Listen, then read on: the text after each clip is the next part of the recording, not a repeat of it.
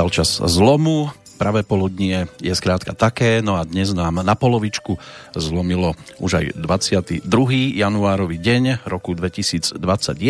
Počúvate Slobodný vysielač, v tejto chvíli tiež verejné tajomstva, pri ktorých vás víta a príjemné počúvanie z Banskej Bystrice želá Peter Kršiak. Dnes by to príjemným počúvaním aj malo byť, pretože ústrednou postavou nášho rozprávania bude majiteľ nezameniteľného a dovolím si povedať, že až zimomriavky v tom najlepšom slova zmysle vyvolávajúceho hlasu.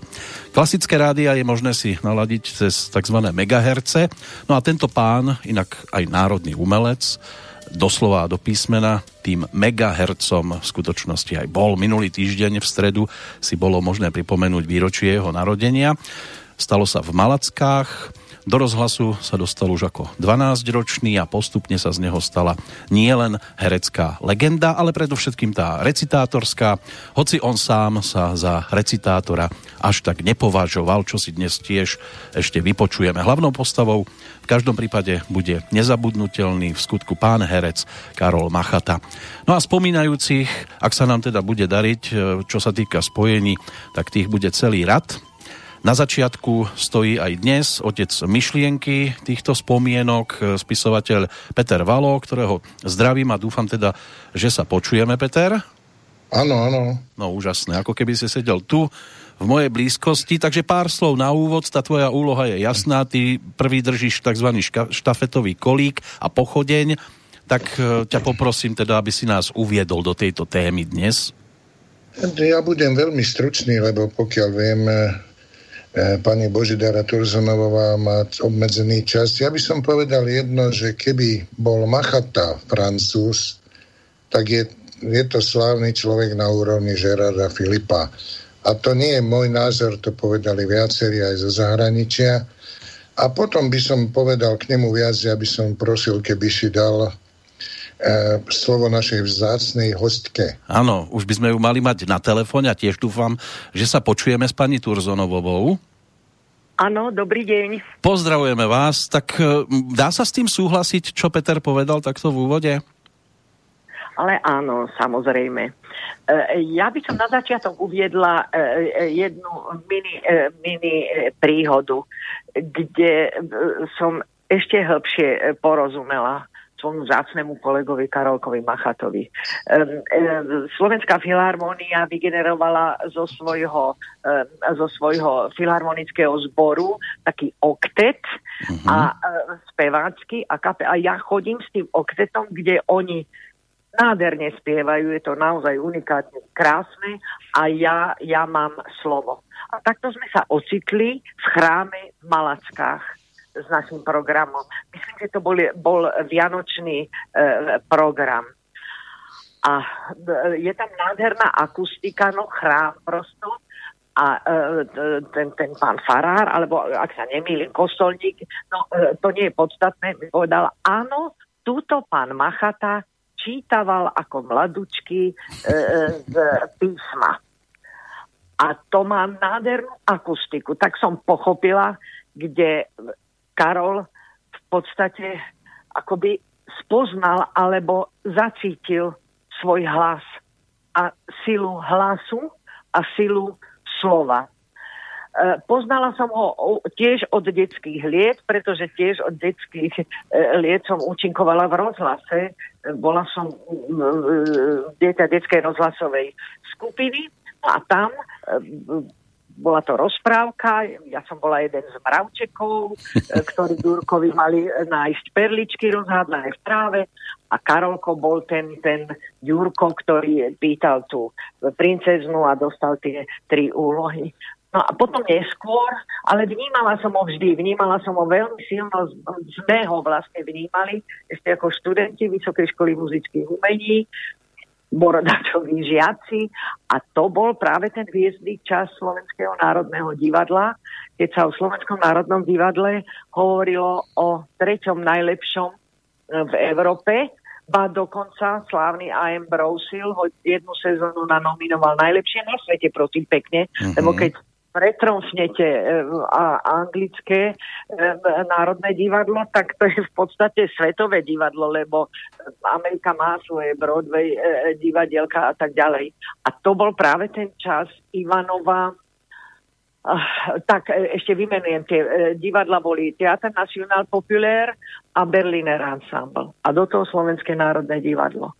A vtedy E, e, Karol Machata hral toho svojho slávneho Ivanova. To, to bol slávny zájazd Ivanov a ešte dve inscenácie, jeden Karvaš, jeden Arbuzov. No proste celá takých tých pá, niekoľko rokov, 60. E, roky, možno hádam ešte aj trochu, 70.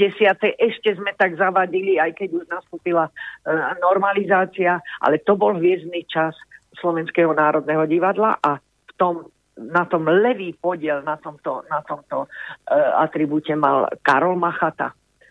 Karol Machata, b, b, no, mňa na ňom fascinovala jeho obrovská profesionalita. Obrovská profesionalita. E, my sme roky bývali vedľa seba, naše domy susedili a ja som mala spolužiačku, ktorá bývala oproti tomu domu a ja si pamätám, ako maturantky sme sa dívali, ako jeden pán chodí takto s textom a chodí cez tie tri izby. My sme o pol druhej ho začali pozorovať, medzi tým sme sa bavili o, a o piatej sme sa lúčili a on tam ešte chodil. Učil sa. On pôsobil, keď sa študovalo, nesmierne ľahko a tak ležerne ale ja som vedela, koľko ho, to, koľko ho to stálo. Bola to jedna perfektná príprava a on mal to, čo sa hovorí, takú tú okúzľujúcu ležernú dokonalosť. Áno, a farbu hlasu. Prosím? Aj farba hlasu bola určite okúzľujúca. No, to, to všetko, to, to, to proste bola symbióza toho všetkého. On sám mal obrovský šarm veľký šarm a on mal presne to, ja nemám rada to slovo, lebo sa nadužíva, ale on má presne to, čo mu sa hovorí dar, charizma z hora. Hmm. Pretože e, on keď hral napríklad, keď hral napríklad VR, Goldonyho VR, keď sa hral. A on prišiel len na javisko a len sa tak pozrel do publika a usmial sa ako v kontexte tej hry. No tak to ľudia začali tlieskať a nepovedal ani slova.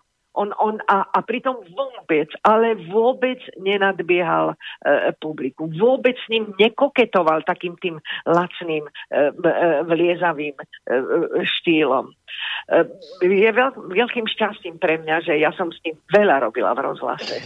A nádherné veci. My sme robili Dostojevského Biele noci krásne, krásne s um, režisérom uh, Vladom Ruskom. Robila som s ním potom jednu hru uh, Durasovovej v lete v sobotu popoludne alebo a veľa, veľa sme spolupracovali v rozhlase a ja som videla, ako on pracuje. Ako on a doslova som s ním súťažila, že kto sa pomýli za jednu stranu sme obracali strany, nebolo to také ako teraz, tedy bol šušťavý ten papier, nebolo to vidno, to bolo tie preklepané tie, a on to skutočne, to, to bola paráda s ním pracovať. A obrovská paráda bola s ním pracovať na javisku, pretože viete, keď niekto hovorí na vás autentické repliky, a celý je autentický a vy sa autenticky dostávate do tej situácii na javisku a, a naozaj autenticky podstate vytvoríte pravdu, tú, tú, tú javiskovú, tú kumštírskú pravdu, tak vás to veľmi dvíha. Ja som mala vlastne veľké šťastie, že, že som mohla robiť s týmito hercami a, a, a jedným z nich teda uh, Karolko. Ale Karol práve preto, že sme si boli svojím spôsobom blízki, lebo veď on ma poznal od malého dieťaťa. takže, takže to, to bola naozaj nádhera. Točili sme spolu film dokonca e, na kolibe Bludičko, Bludička sa to volalo, myslím, alebo tak. No a, a e, on ne, proste sa neusiloval o prestíž. Jemu nič nehovorilo slovo prestíž, to som si uvedomila. On, on, on e, také tie intervia alebo také veci, práve to Uh, nie, že by to odmietal, alebo že by sa to desilo, ale proste to bral ako to, a, bol nesmierne v tomto solidný. A, a jemu nešlo o prestíž, jemu išlo o kvalitu predovšetkým. No vy ste mi v podstate už aj ako keby odpovedali na otázku, ktorú som mal pripravenú. My sme tu už mali možnosť sedieť nad životnými príbehmi aj iných výrazných hereckých legend typu Gustav Valach, eh, William Polóni alebo William Záborský a každý bol originál v podstate moja otázka mala znieť, čím bol iný Karol Machata, ale určité indície tam už bolo možné zachytiť v tom vašom rozprávaní. Dá sa k tomu ešte niečo dodať? To, že keď mal 70 rokov, tak povedal dosť.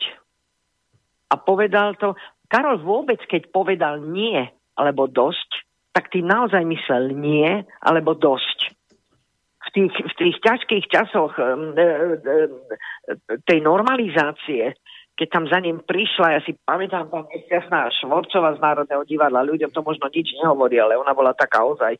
A on povedal, choď preč od nášho stolu, boli sme vtedy v Prahe, tak to, to ozaj, to všetci zdupneli a povedal, choď preč od nášho stolu. Myslíte a, ženu za pultom, pani Švorcovú, túto? Áno, áno, ona uh-huh. bola a tá súdružka, ktorá ale Karliku, Karliku musela pekne vycúvať. On keď povedal nie takým tým na, na nejaké tie, tie poplatnosti alebo také, tak dobre, že sa mu neospravedlňovali.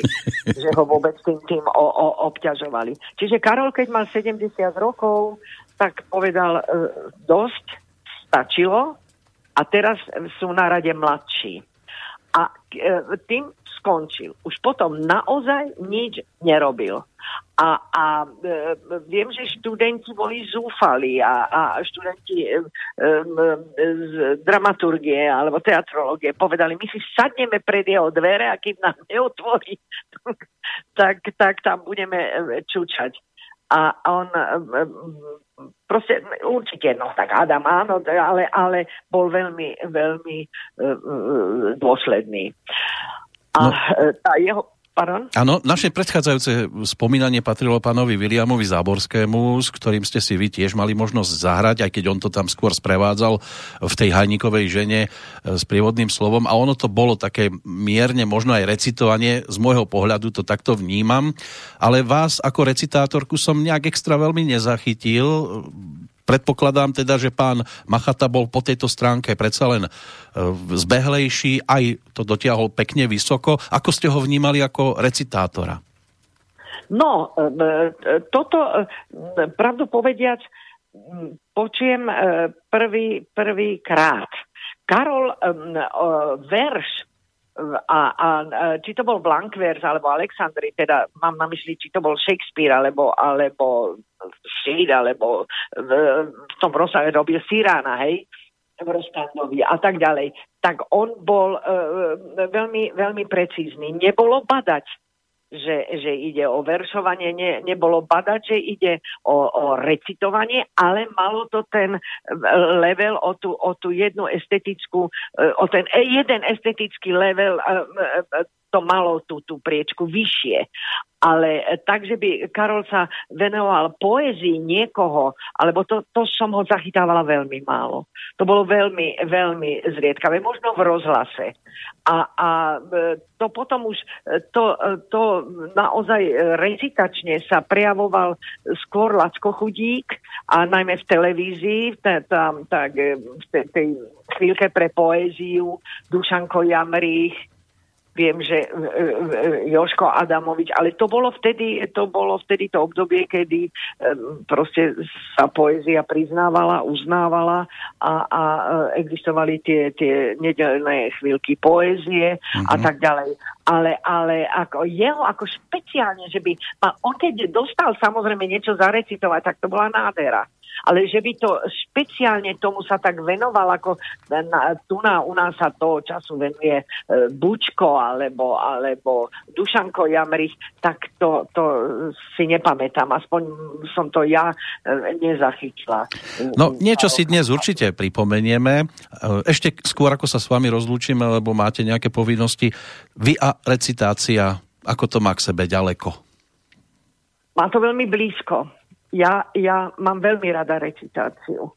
ma, ale, ale nemám rada takú tú uh, recitáciu, kde uh, idem pred publikom a hovorím niečo na spameť a, a predstieram, že ja som ten Hviezdoslav, alebo ja som ten, ten tá Maša Halamová. Prosto ja my, skutočne veľmi rada, priam milujem recitáciu v rádiu, lebo to je to, to je to intimné, to je to od ucha k uchu, proste to je to, tam tú, tú hĺbku a, a tým, ten mikrofón je, je citlivý, tak tam dostane e, báseň to, čo jej patrí pokiaľ teda takto neskromne poviem, keď to recitujem, ale, ale e, také tie na verejnosti e, recitovania výjsť a, a prejsť pred 300 ľudí, to, to ma trápi.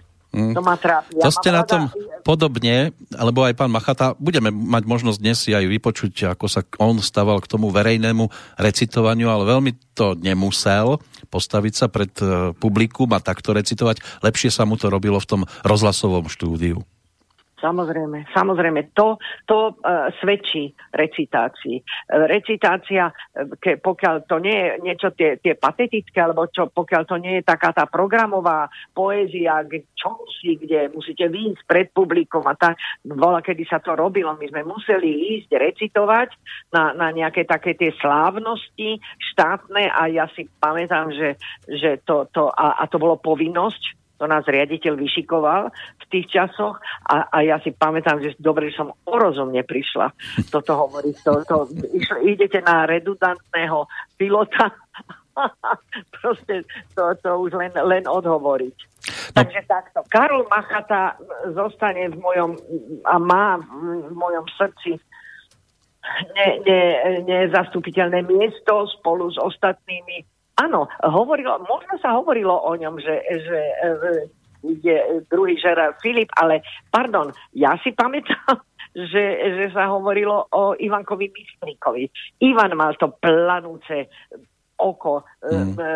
Žeralda Filipa, ale Karol, bože, keby ste vedeli, čo robili v, v Kieve, v Charkove a v Moskve, čo robili, kde, kde, a, a to boli ešte časy, keď e, títo páni a to, bola, to, to vtedy naozaj bolo jedno silné mužné divadlo. Veď e, o tom, o tom má celý rozhovor A.M. Brosil, ktorý, ešte toto vám poviem a naozaj končím. A.M. Brosil, slávny A.M. Brosil, keď cestoval e, do cudziny, tak z Prahy vždy išiel e, cez Viedeň. To znamená, že on zastal v, v Bratislave, tri dni sa ubytoval v hoteli Devín, a tam, e, tam e, e, tri dní chodil do divadla. Sme ho videli v tej prvej lože, on bol ten, čo nosil ten biely šál, po, po ňom to začali imitovať ďalší, ale on bol ten prvý, čiže ja som vždy tam videla, ako tam svieti ten jeho biely šál.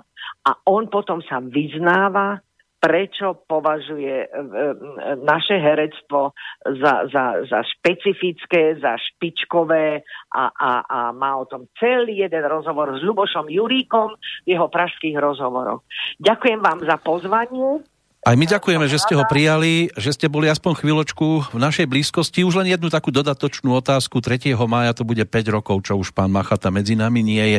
Čo by ste mu dnes povedali, keby ste mali tú možnosť? Že mi je veľmi ľúto, že nie je medzi nami, pretože Karol, keď pracoval s nami, s mladými, a v, v, priebehu hry alebo v priebehu skúšania som niečo pokazila a on sa otočil a pozrel na mňa a jemu tak vždy vyskočilo čelo, tak som sa zľakla a veľmi som sa snažila, aj my mladí sme sa veľmi snažili, aby sme takých hercov, ako je Karol Machata, nezdržiavali pri práci našou, našou mm, proste, alebo, alebo nepripravenosťou, alebo tak fakt som sa snažila ho nezdržiavať. No v našom prípade to bolo príjemné zdržanie sa pri vašich slovách.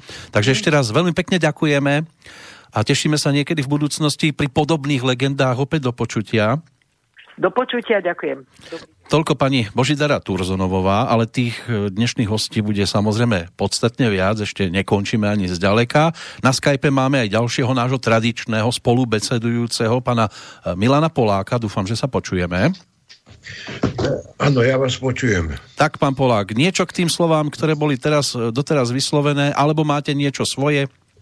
Tak e, v princípe pani Turzonová povedala tú podstatu tej veci, že bol mimoriadne e, výrazný, osobitý herec a súčasne recitátor a súčasne, že mal krásny hlas a podobné iné veci.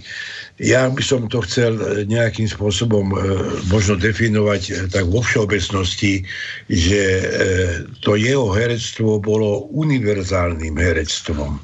To znamená, že mal univerzálne herecké dispozície tak pre žáner komédie, ako pre žáner, žáner drámy a tragédie a všetky tie podžánre, ktoré sú medzi tým, napríklad e, tragikomédia alebo absurdné divadlo a podobne.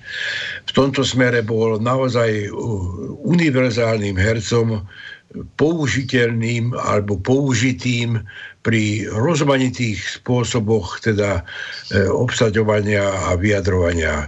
Z toho dôvodu vlastne bol hercom všetkých režisérov, tak Budského, ako Rakovského, ako Zachara, ale potom aj tých mladších, ktorých prišli, napríklad Haspra, e, Mikulík, e, e, a Pietor a Vajdička a ďalší proste režiséri, ktorí ho s, s veľkou chuťou a s úžasným e, teda e, vnútorným angažovaním e, privolávali k tvorbe svojich inscenácií.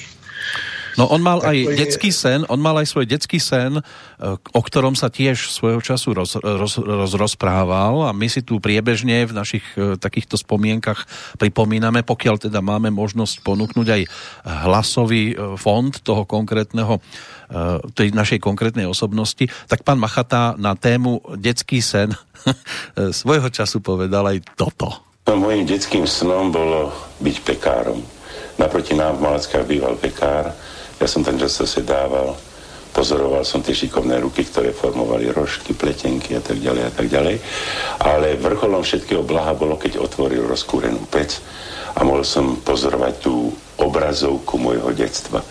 Tak som hneď utekal domov a prehlásil rodičom, ja budem pekárom. Otec to neprijal s veľkou láskou. Chytil ma za šticu a vysvetlil mi, aké ťažké je pekárske povolanie. Videl som, že ho to trochu rozčili, tak som to vždycky využíval v detstve a keď som bol zdorový, tak som sa pred neho postavil, povedal som, aj just budem pekárom a bežal som. Utekol som, bežal, bežal, bežal a som prišiel do tejto hereckej šatny, stal sa hercom a hoci som hral kráľov, princov, žobrákov, nesplnil sa môj detský sen byť pekárom. No jeho detský sen sa nesplnil. Pán Polák, váš sen stretnúť Karola Machatu, predpokladám teda, že sa naplnil. Áno, ja som mal s ním niekoľko dokonca rozhovorov, ktoré som potom publikoval. E, bol to jeden mimoriadne príjemný a sympatický, e, by som povedal, spolubesedník. Nebola to otázka, odpoveď, bol to rozhovor, doslova, kde sme e, obidvaja hľadali proste témy, a príležitosti, aby, ktorých by sme, o ktorých by sme hovorili. Ale chcem iné povedať ešte, pokiaľ sa e, to dotýka jeho mladosti. On totiž to bol e, členom e, ochotníckého súboru v Malackách, takého, by som povedal, klasického ochotníckého súboru a začínal ako šepkár v šepkárskej búdke to niekedy proste bolo bežné, že, tam, že tá šepkárska búdka bola súčasťou javiska a tam bol šepkár a v podstate e, šepkal e, to, čo mali e, tie repliky. No a potom sa až vlastne dostal na javisko a na javisku jeho prvé role boli role starcov, žobrákov a proste starých ľudí. To znamená, že on vlastne ako e, v istom zmysle študent, mladý, 18, 16, 17, 18 ročný, hrával starcov. Takže to len tak zo zaujímavosti proste k jeho mladosti. Ano. A e, on študoval na obchodnej akadémii v Malackách, ale hneď po skončení po maturite sa prihlásil na konzervatórium na odbor herectva. To znamená, on už nejakým spôsobom e, tušil a čakal, že toto je vlastne jeho budúcnosť, ktorej sa osvedčí. Tak on už do rozhlasu... A, a o tom mal tie skúsenosti práve získal v tom ochotníckom súbore. A on aj do rozhlasu začal chodiť už ako 12-ročný, čo tiež Áno. svojho času komentoval. Bola to opäť e, ruka pána učiteľa Boďu, ktorú som cítil v chrbte, ako ma potíska do toho rozhlasu. On ma poslal zaklopať na dvere, za ktorými bol mikrofón ale e, neišlo o recitáciu. Hral som v školskom vysielaní a to školské vysielanie to išlo vtedy naživo, čiže na to boli skúšky, ale nemali sme možnosť nahrávať, to všetko išlo naživo. No išlo to naživo, aj dnes sme naživo a dúfam teda, že ďalšie spojenie nám vyjde a že e, prehovorí aj pán, ktorý tiež si svojho času zahral starca a podstatne skôr, než k tomu e, vekovo sa začal približovať. A teda dúfam, že môžem pozdraviť dnes aj pána Olda Hlaváčka. Dúfam, že sa počujeme. Ale veľmi dobre, áno, áno. Pán Hlaváček, tak čo hovoríte na to, čo Prosím, tu bolo doteraz pekne. vyslovené? No len toľko môžem povedať, že ja ani zďaleka neviem toľko z teórie herectva, recitovania a písania básničiek ako moji predrečníci. Ja, e, ak môžem teda, tak by som povedal len veľmi také, až by som povedal jednoduché, jednoduché spomienky, no jednoduché, pre mňa veľmi zácne, ale nie sú ďaleko, šty, nie sú tak štilizované ako doterajšie, čo som počul. Takže ja som si uvedomoval, že e, pán Machata bol pre poslucháčov s kvostom majster prednesu, ale predovšetkým to bol obrovský človek. Človek s veľkým če, priateľ, kamarát, obrovský priateľ, obrovský kamarát. Za akýchkoľvek okolností. A pre mňa poézia a najmä prednášať poéziu je veľmi ťažké. Veľmi, veľmi ťažké. A obdivujem tých, ktorí to dokážu. Ja by som nevedel až tak, pretože ja som e, trošičku tak nejako nie teoretik, ale praktik. A, veľmi rád e, sa e, stretávam s divákom alebo s poslucháčom, ktorý hneď na prvú minútku pozná toho, čo tam sa pred, predstavuje, čo prednáša, čo hovorí e, buď básničky alebo prózu. Neviem, čo by som vám mal povedať, čo by vás zaujímalo. No, spomenuli ste tam jednu vec, e, že bol kamarátom za akýchkoľvek... Halo, počujem, ja vás áno. počujem, počujete ma v tejto chvíli? Aha. No, super. No, ja mám taký ten čudný placatý telefón a keď si ho dám zle k uchu, tak to zle počujem. Áno, tá no, otázka, otázku by som položil teraz v tom znení, že ste spomenuli, že bol kamarátom za akýchkoľvek okolností. Viete si nejakú tú okolnosť vybaviť, kedy prejavil naozaj to kamarátstvo? No tak to ja sa s ním, e, s Karolom, pardon, že už hovorím len ako Karol, som sa stretával vždy buď u nás, u nich, alebo väčšinou na chate.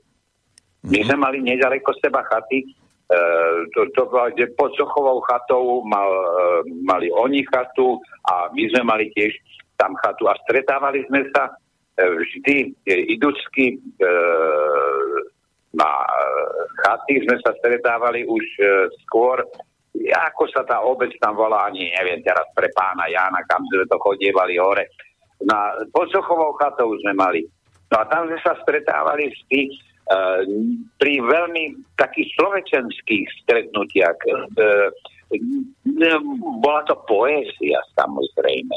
Poézia, dnes keď sa na to pozerám a spomínam si, ako sme si e, lebo on bol vzácný v tom, že ma stretol e, napríklad v divadle a povedal mi, Oldo, e, ty si mal niekoho e, na chate? Ja hovorím, prečo? No lebo máš otvorenú chatu, dvere sú otvorené a to bola taká opustená chata. pod Zochovou chatou, asi takých 1,5 kilometra. Ty máš otvorenú chatu, lebo oni mali tiež e, chatu tam hore celkom vyššie nad, nad nami ďaleko ďalej a povedal mi, vy máte, ty máš otvorenú chatu, ale to nie je možné. No poď, poď, pozrieme sa. No mali sme obaja auta, ale ja som mal auto rýchlo e, pohotové, tak sme sadli, išli sme hore, prišli sme tam, chata zatvorená, nikde nikoho. A ja mu hovorím pre pána Jana, ty si má nejaké videnie, lebo čo to znamená, že, že otvorená chata, však to je nezmysel. Tak poďme sa teda pozrieť na to, či si, si to nepo... Nie, nie, nie, je to táto chata, čo som ti hovoril. No a prečo si mi to hovoril? No lebo som si chcel vypiť s tebou. No a to bol, to bol celý fígel, že mi povedal, že mám e, nejakého zlodeja v chate, len preto, aby sme sa tam hore dostali, aby sme boli oslobodení od akejkoľvek spoločnosti a sami dvaja, aby sme si išli potom dať dve deci vínka. Tak to je dôkaz, no, to že to bolo kamarátstvo. Áno, to je dôkaz a toho, že čo to... sa týka poezie, uh-huh. ja a básničky, e, to sú trošku, čo ja viem, také je medzi básničkou, je to taký už štilizovaný e, text a to, mne to, ja sa veľmi úprimne priznávam, že to obdivujem. Je to krásne, keď sa vie takto text e, štilizovať, volátim, to je veľmi urážlivé štilizovať, ale keď sa takto vie e, ponúkať text e, čitateľom, ale za prednášanie, za recitácie, básničiek sa veľmi, ja sa veľmi k tomu neprikláňam. Ja som za to, že každý si môže prečítať tú básničku, ale vypočuť ju, pretože e, ten, ktorý tú básničku prednáša, už tam prejavuje svoje city, svoje, svoje myšlienky. A nanúcovať niekomu svoje myšlienky prostredníctvom cudzieho textu, to je pre mňa trošku také nejak, bol ako, mne, mne to veľmi nevyhovuje. Mm.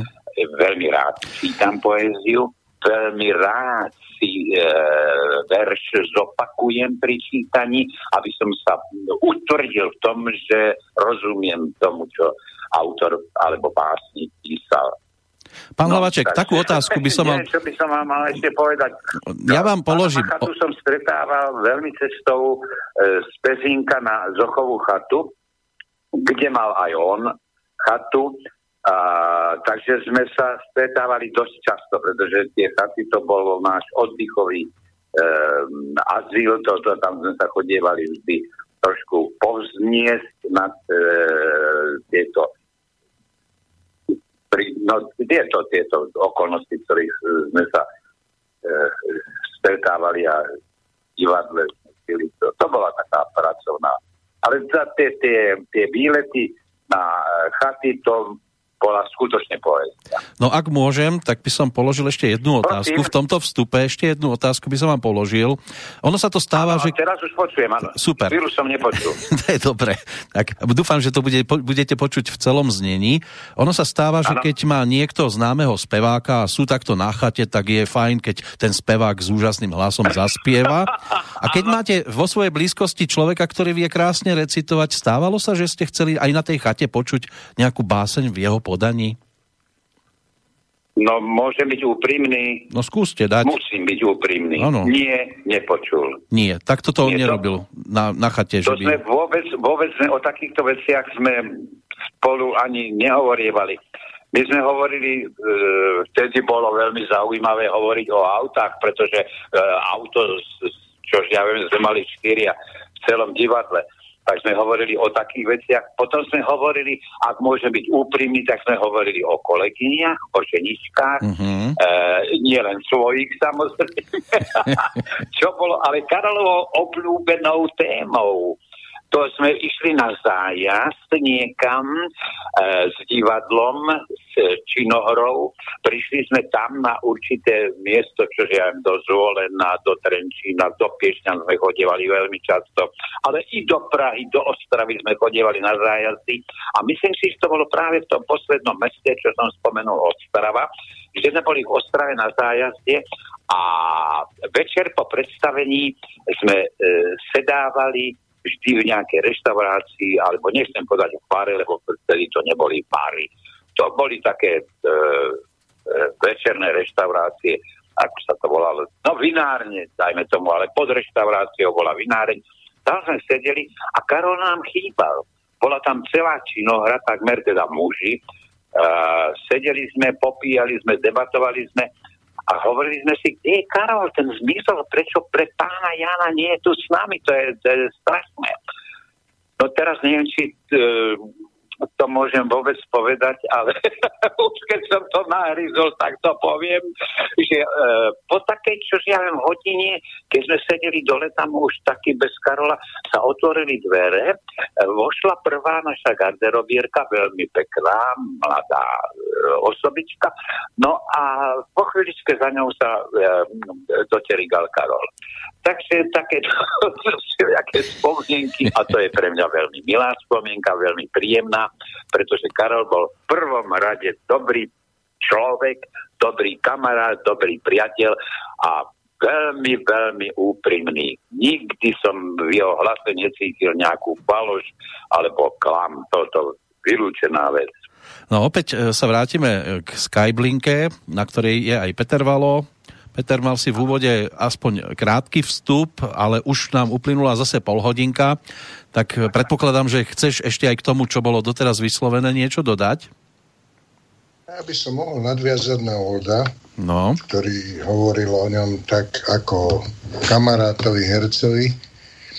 Ja by som zase dodal k tomu, on bol neuveriteľne rodine založený človek. Jo, jo, jo. On, no teda.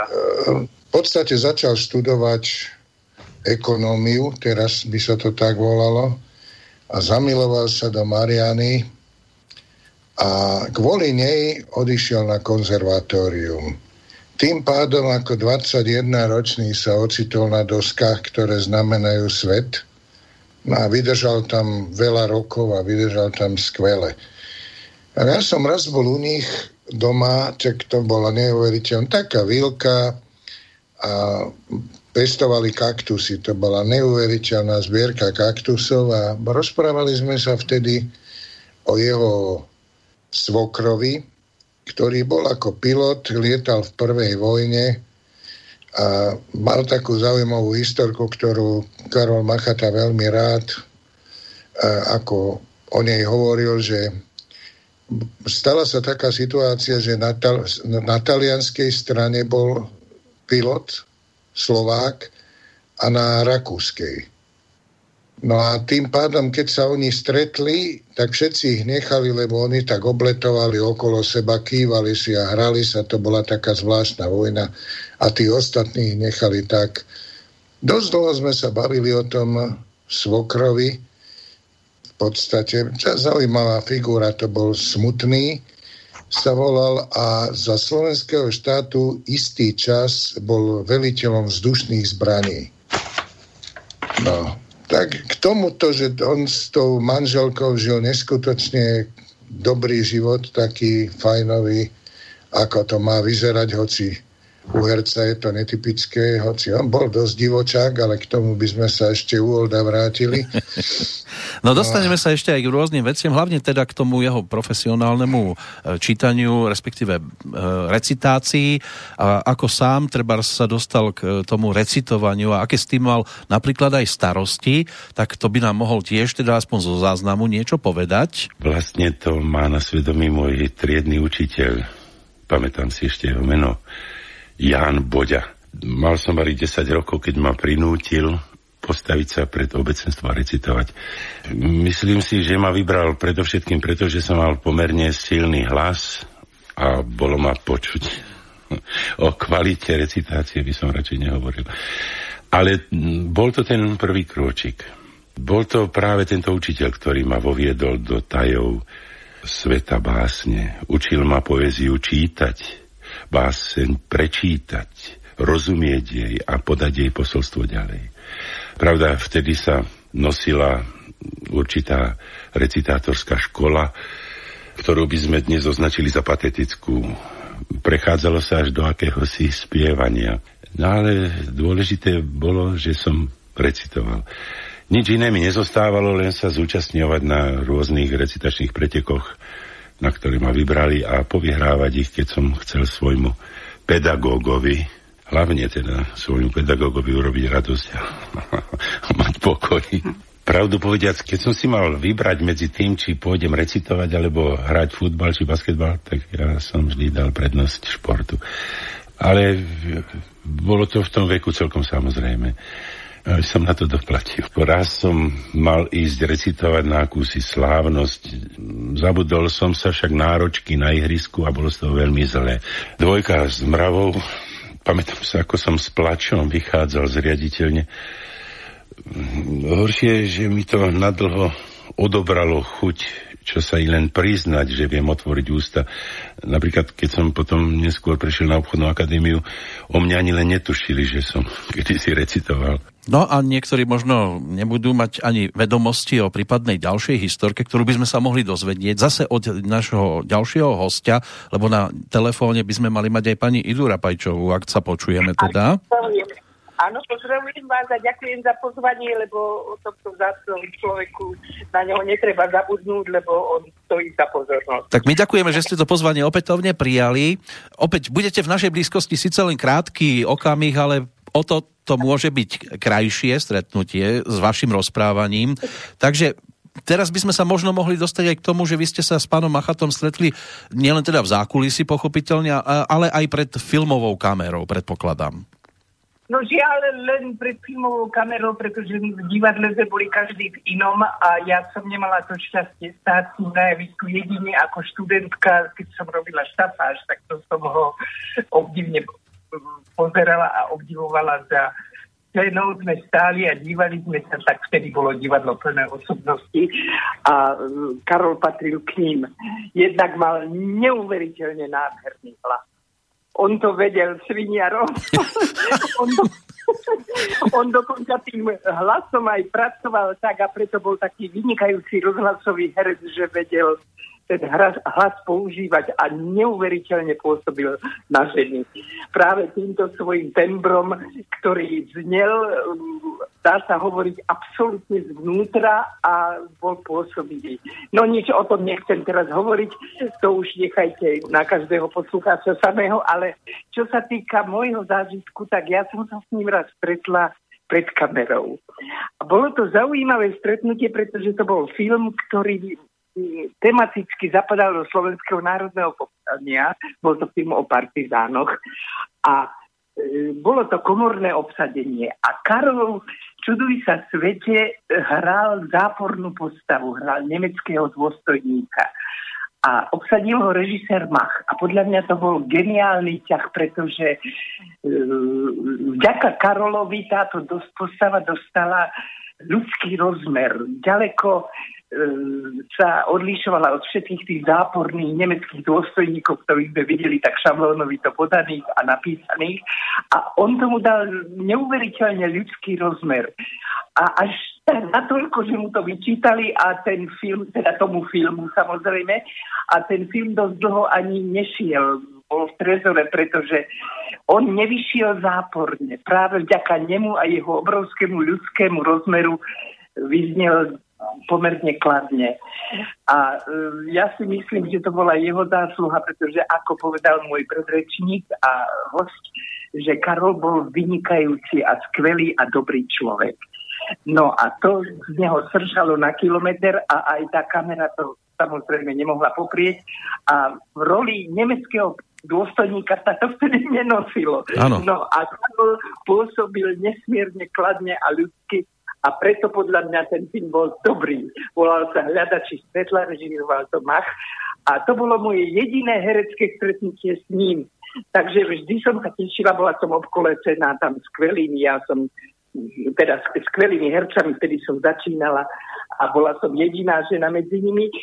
Nebudem hovoriť o tom, že samozrejme, že mi kurizoval, však to by nebol chlap, aby ne...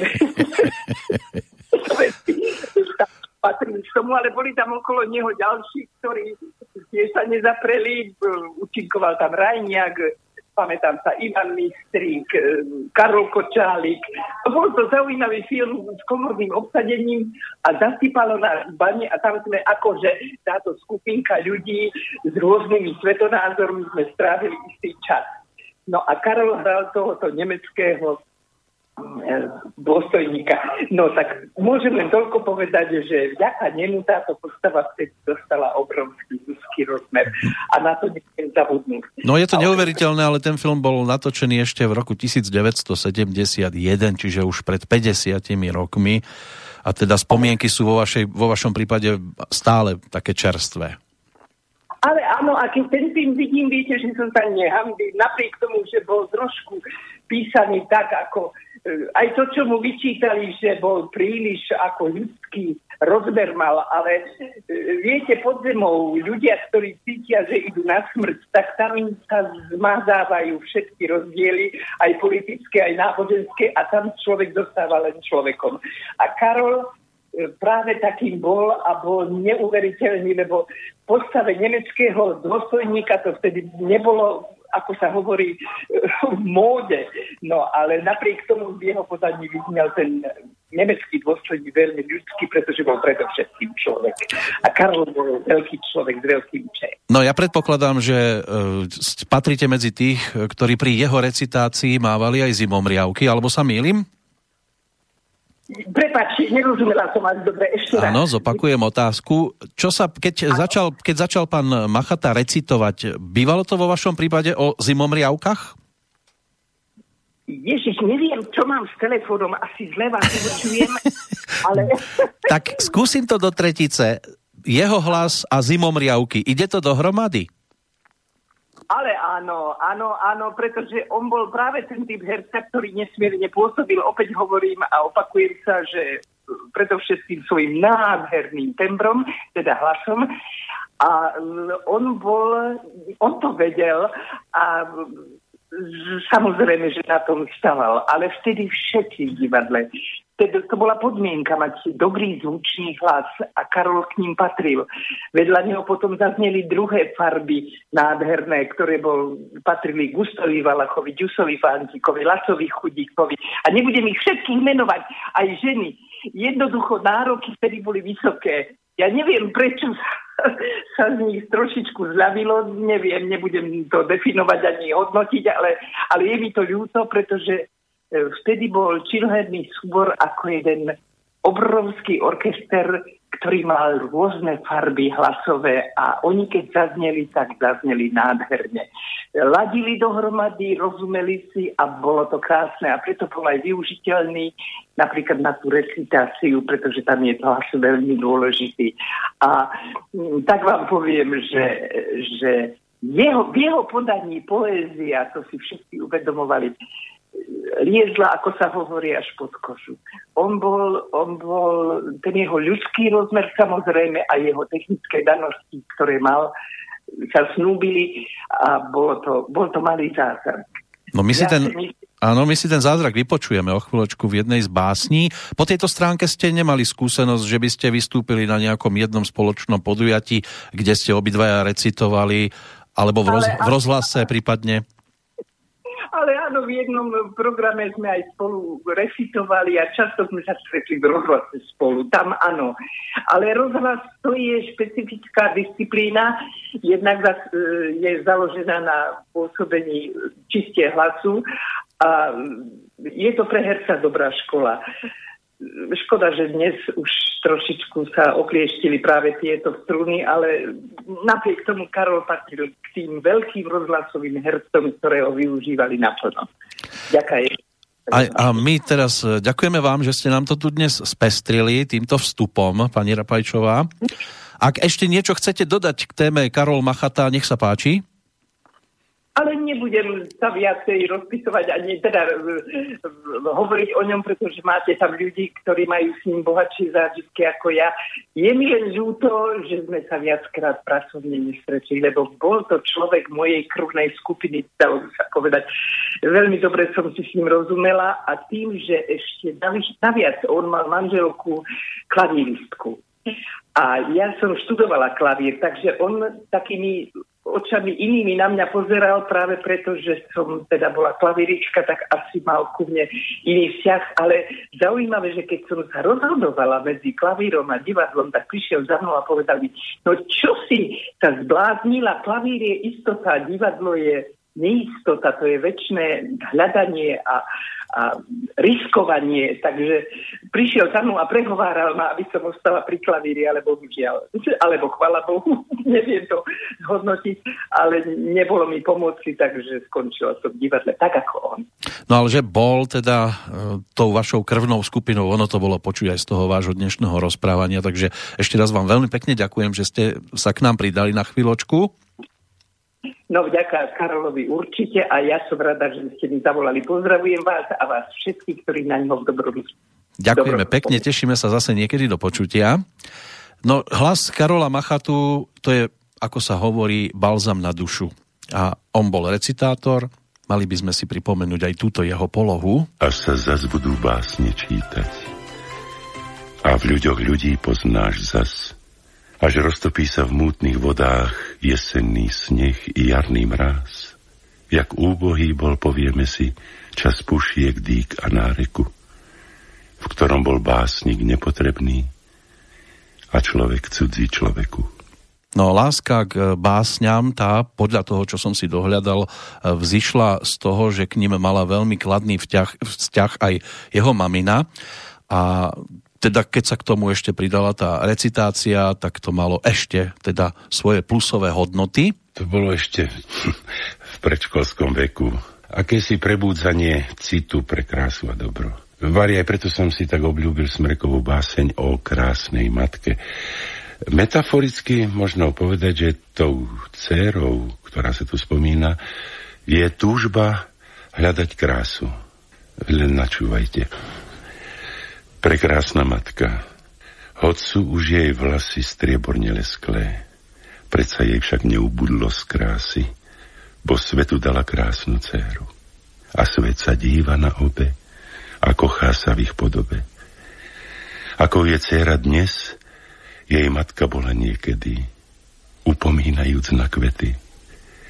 A aká je dnes matka vznešená, takou sa niekedy dcera stane.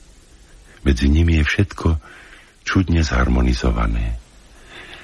Matka má oči ako uhol a sú to oči cériné. Tie hľadia s ohňom na človeka a tam tie krotko, nevinne. Jedný z nich velia polúb pery 18-ročnej céry a druhé kľakni pred matkou a baví žitia pohádkou. O, oči céry, oči matky, ktoré ste drahšie človeku. Jedna ich nosí ku bielemu, k čiernemu druhá obleku. Môž milovať však v cére matku a obom pravieť o šťastí, hovoriť jednej svetá ste mi, tej druhej moja, moja ty. Musí sa riecť i smútočné to, nebude matky kedysi však v cére budú zachované jej drahocenné obrysy. Uteká život ako rieka. Z céry sa matka stane raz a po rokoch sa zopakuje metamorfóza krás. Tak z tohto predpokladám, že zimom riavky naskakujú nielen dámam, ale snáď aj pánom.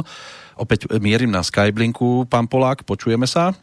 Áno, áno. No predpokladám, že patrite medzi tých, ktorí Karola Machatu e, teda vnímali aj ako recitátora, nielen herca na doskách divadiel. Po tejto stránke tiež je to aj u vás o tých zimomriavkách?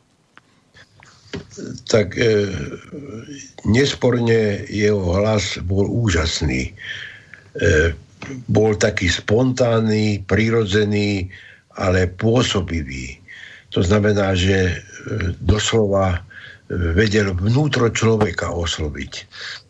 No ale takto, ja chcem povedať pri tejto príležitosti toľko, že hovorilo sa tu o Karlovi Machatovi ako hercovi v rozhlase, však on tam v tom rozhlase naozaj e, niekoľko funkcií plnil.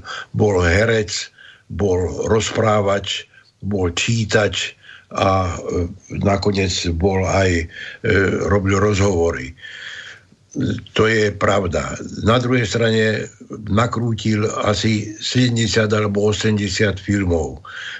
Vrátane teda filmov takých, ktorých, teda televíznych filmov a súčasne filmov, ktorých, e, ktoré boli e, nafilmované ako divadelné predstavenia. Ale, ale takých tých klasických filmoch e, hral asi v 20-25. No ale predovšetkým a nadovšetko to bol herec divadelný on v divadle vytvoril niekoľko veľkých, obrovských postav.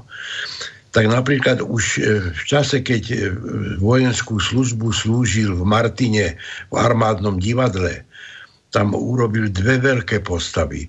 Jedného Gela Sebechlebského a Jánošíka. Hlavne ten Jánošík bol taký e, mužský, E, prípad, e, on totiž to mal vynikajúcu postavu, perfektne vyzeral a hral toho Janošíka s takým istým tragickým potónom ako človeka, ktorý vlastne e, končí na šibenici. E, popri tom e, hral niekoľko veľkých postav v komédiách, napríklad v tom Vejári Goldoniho, ktorý režiroval Zachar. Inak bol obľúbeným a často obsadzovaným hercom v režiách Karola Zachara.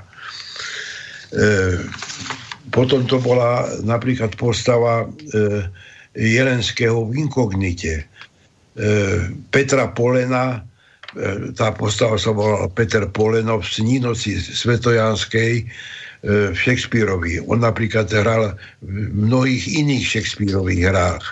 E, hral Hamleta, hral kráľa Líra e, a vôbec hral, teda okrem Shakespeareových hier, hrával v hrách troch veľkých autorov. To znamená Čechova, Dostojevského a Tolstého.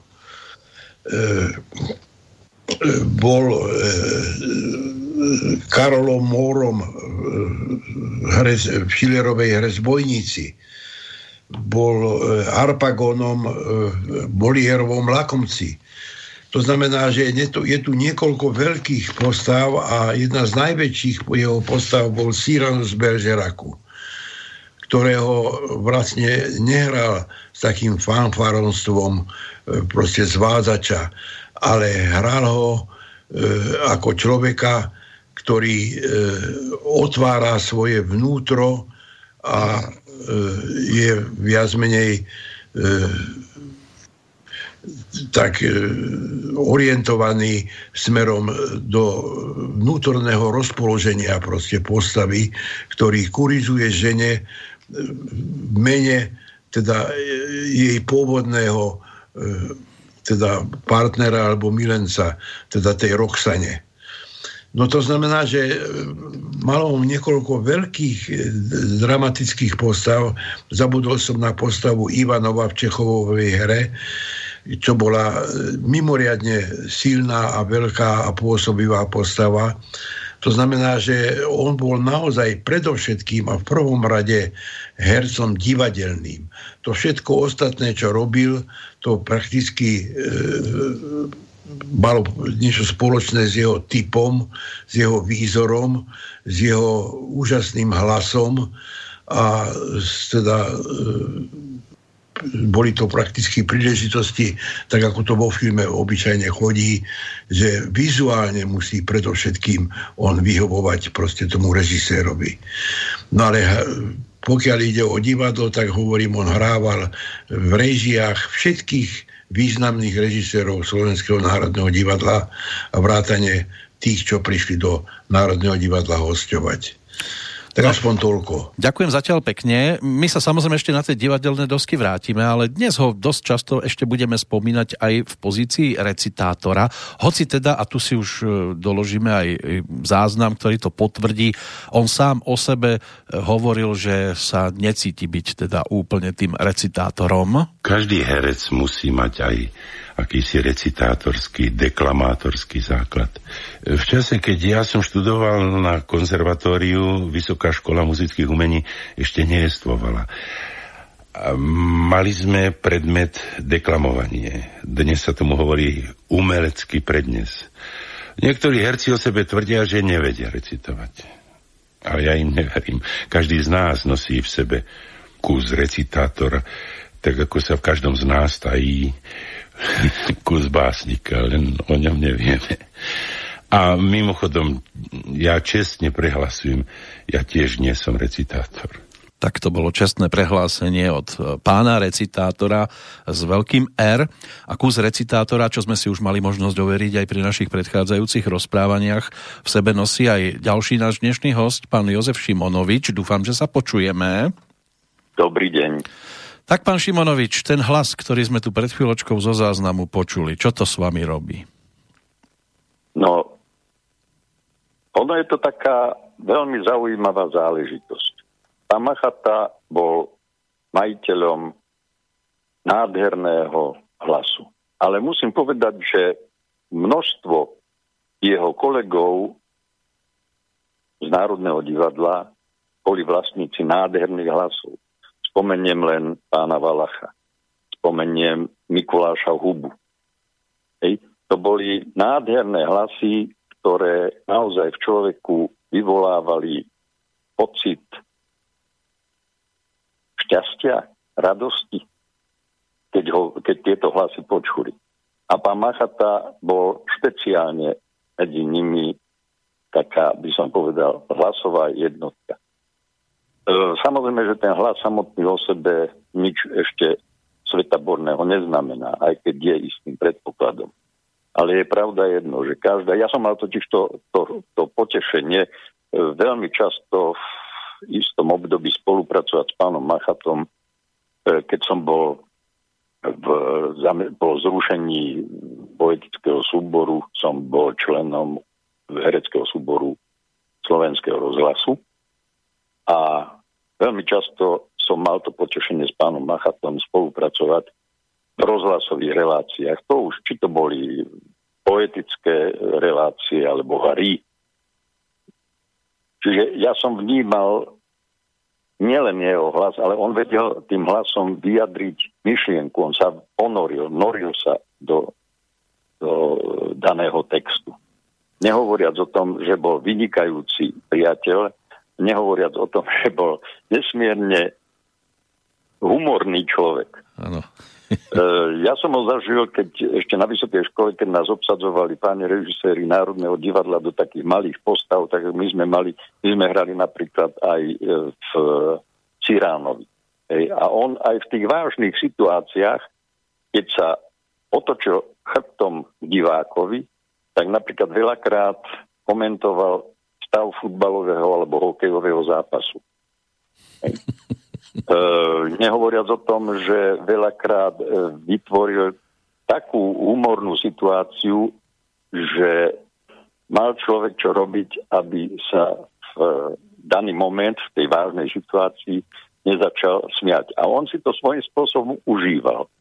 O ňom sa tradovala uh, ešte jedna vec, že vám do toho vstupujem. Ano. Hovorilo sa, že keď sa posadil k mikrofónu pán Machata, tak zvukári, technici mohli v pohode odísť na kávu, on ten svoj text ano. vedel dať ano. ako keby na prvú. Áno, áno, áno. E, viete, ono, treba povedať jedno, že ja za mojho pôsobenia, ja som s rozhlasom spolupracoval zhruba od, od 70.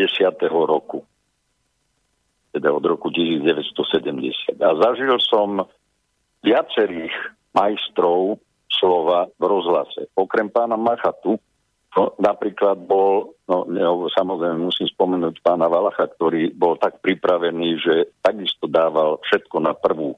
Hej, bez breptov, bez všetkého.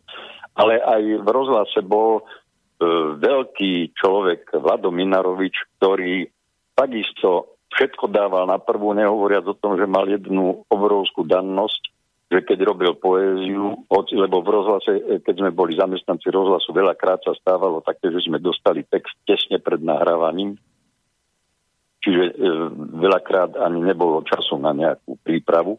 A tento pán Minárovič e, dokázal aj v poézii, ktorú čítal prvý raz, urobiť celý ten oblúk e, od toho začiatku až, až po to finále pravúdnym spôsobom. A samozrejme, že toto všetko som ja preberal od týchto majstrov.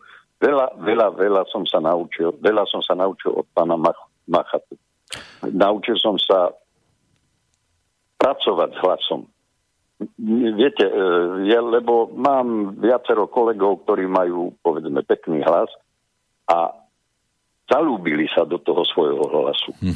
A používajú ho v tom, že ho vždy dajú do takého toho tembra, aby to znelo, aby to... A pán Machata, ktorý mal nádherný tembr hlasový, varíroval ten hlas. On nemal problém ísť aj do výšok. Hej. Ano. A v tom bol, v tom bol geniálny, by som povedal. No, inak, Dokonca tvrdím, ano. že keby pán Machata bol v tom svojom čase niekde na západe, tak je to špica Hollywood, hollywoodského herectva. Ja tu mám aj jeho komentár k tomu o tých technikoch, e, ktorí mohli odísť na kávu. On s tým samozrejme čiastočne no. nesúhlasil a hovoril tam aj o určitých rušivých elementoch. V každom prípade však vypočujme si to. Ja to poviem tak trošku snáď v nadsádzke, že čítanie prózy dá dakedy viacej zabrať hercovi ako dramatický útvar. Pretože v tom dramatickom útvare sa predsa len ľahšie orientujeme a vieme orientovať Prosto preto, lebo je nám bližší. Samozrejme, že tá príprava dá predsa len určitú istotu, ale s tým odídením od kniplov, ako oni vravia, od pák na rozhlasovom nahrávacom zariadení je to trochu iné. A keby skutočne odišli od svojho pultu, ja by som bol stratený. Viete, mne sa dobre číta, keď, keď vidím za sklom režie spokojnú tvár režiséra a, zvukového majstra, Samozrejme, že kedy sa stane, ja neviem, či idú na kávu, ale to pochybujem. Obyčajne musia pripraviť pás hudby a technik stane zo svojej stoličky a to ma vždy tak vyhodí.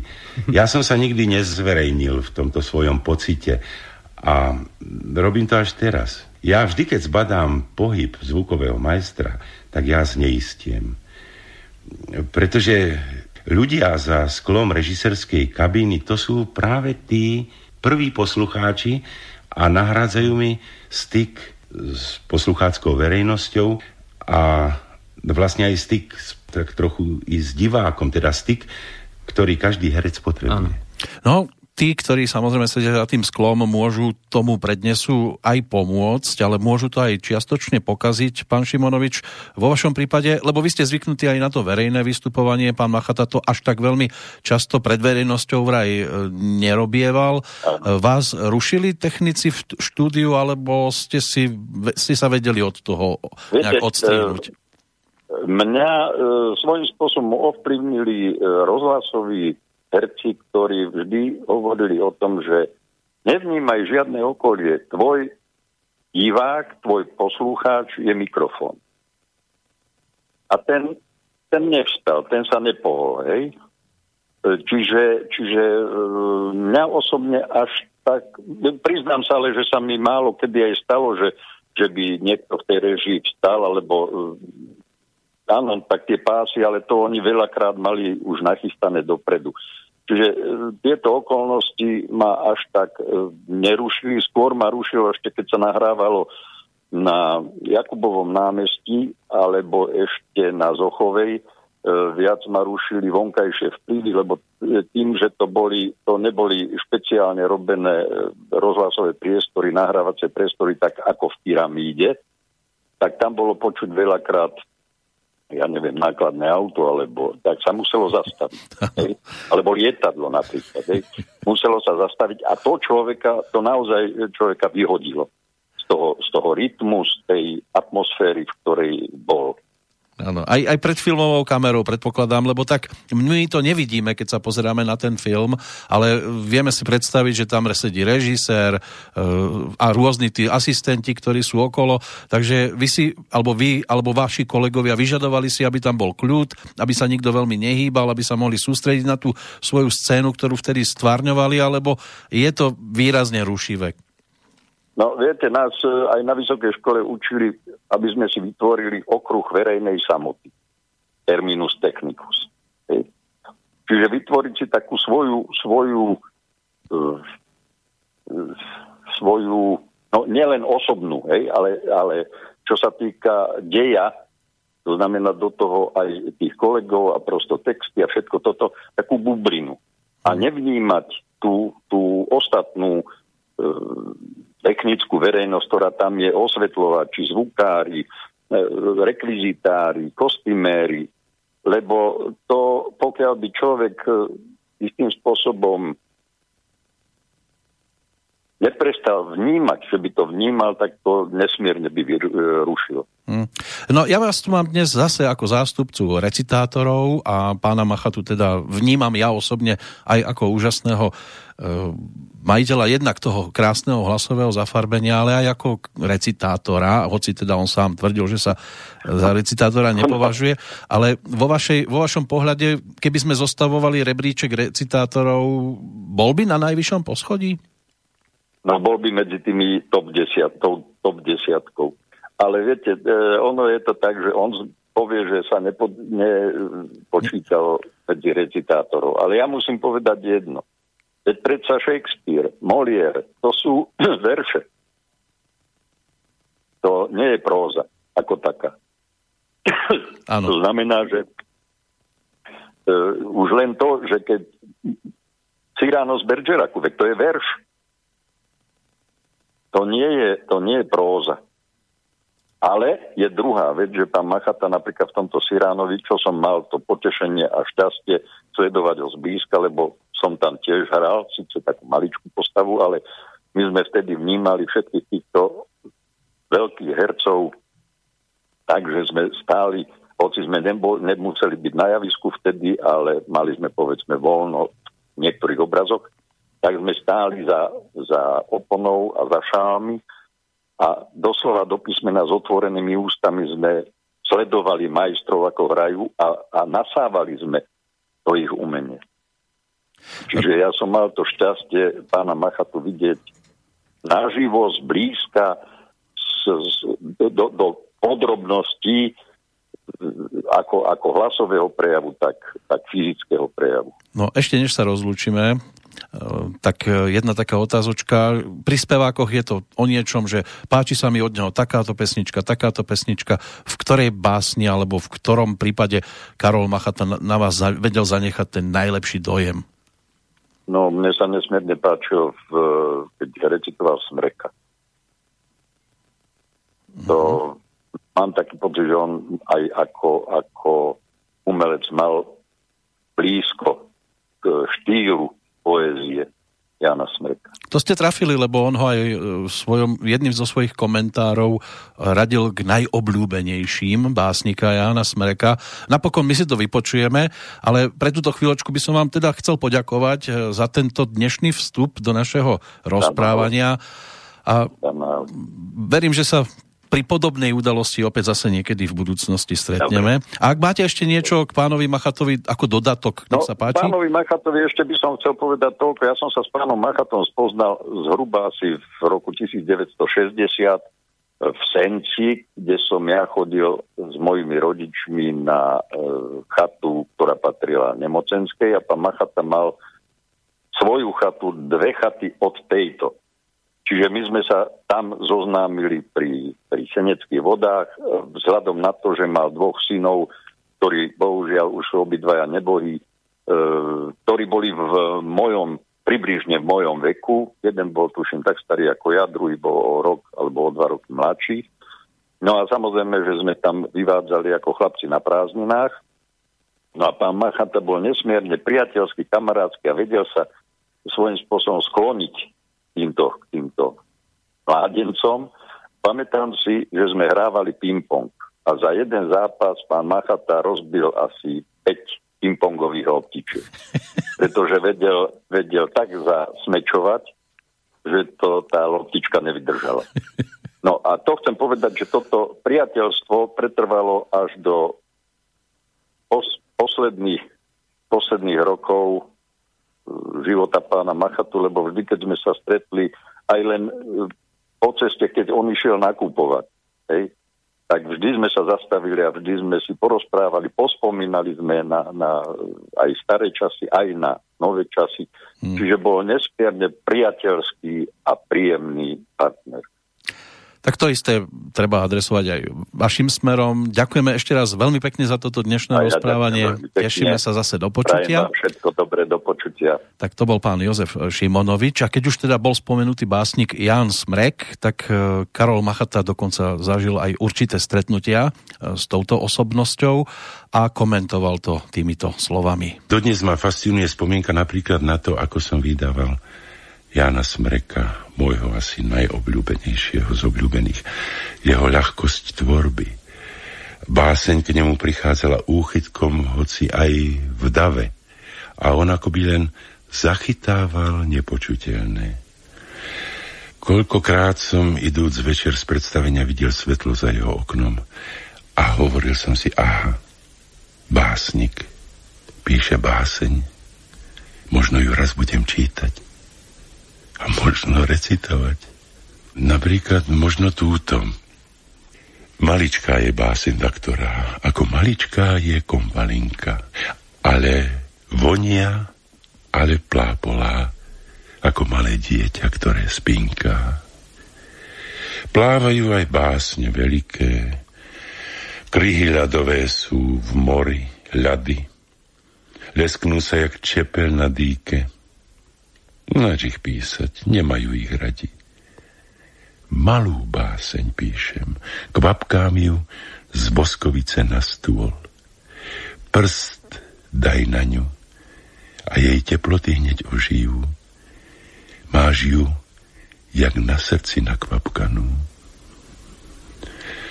Niekto nežnú lastovičku rád, niekto obdivuje albatrosa. Na svete si možno preberať, komu oceán a komu rosa. Ja som teraz iba za rosu. Aj v oku ju veľmi často mávam. Malú báseň píšem. Kolosu neklaniam sa. Iba jarným trávam.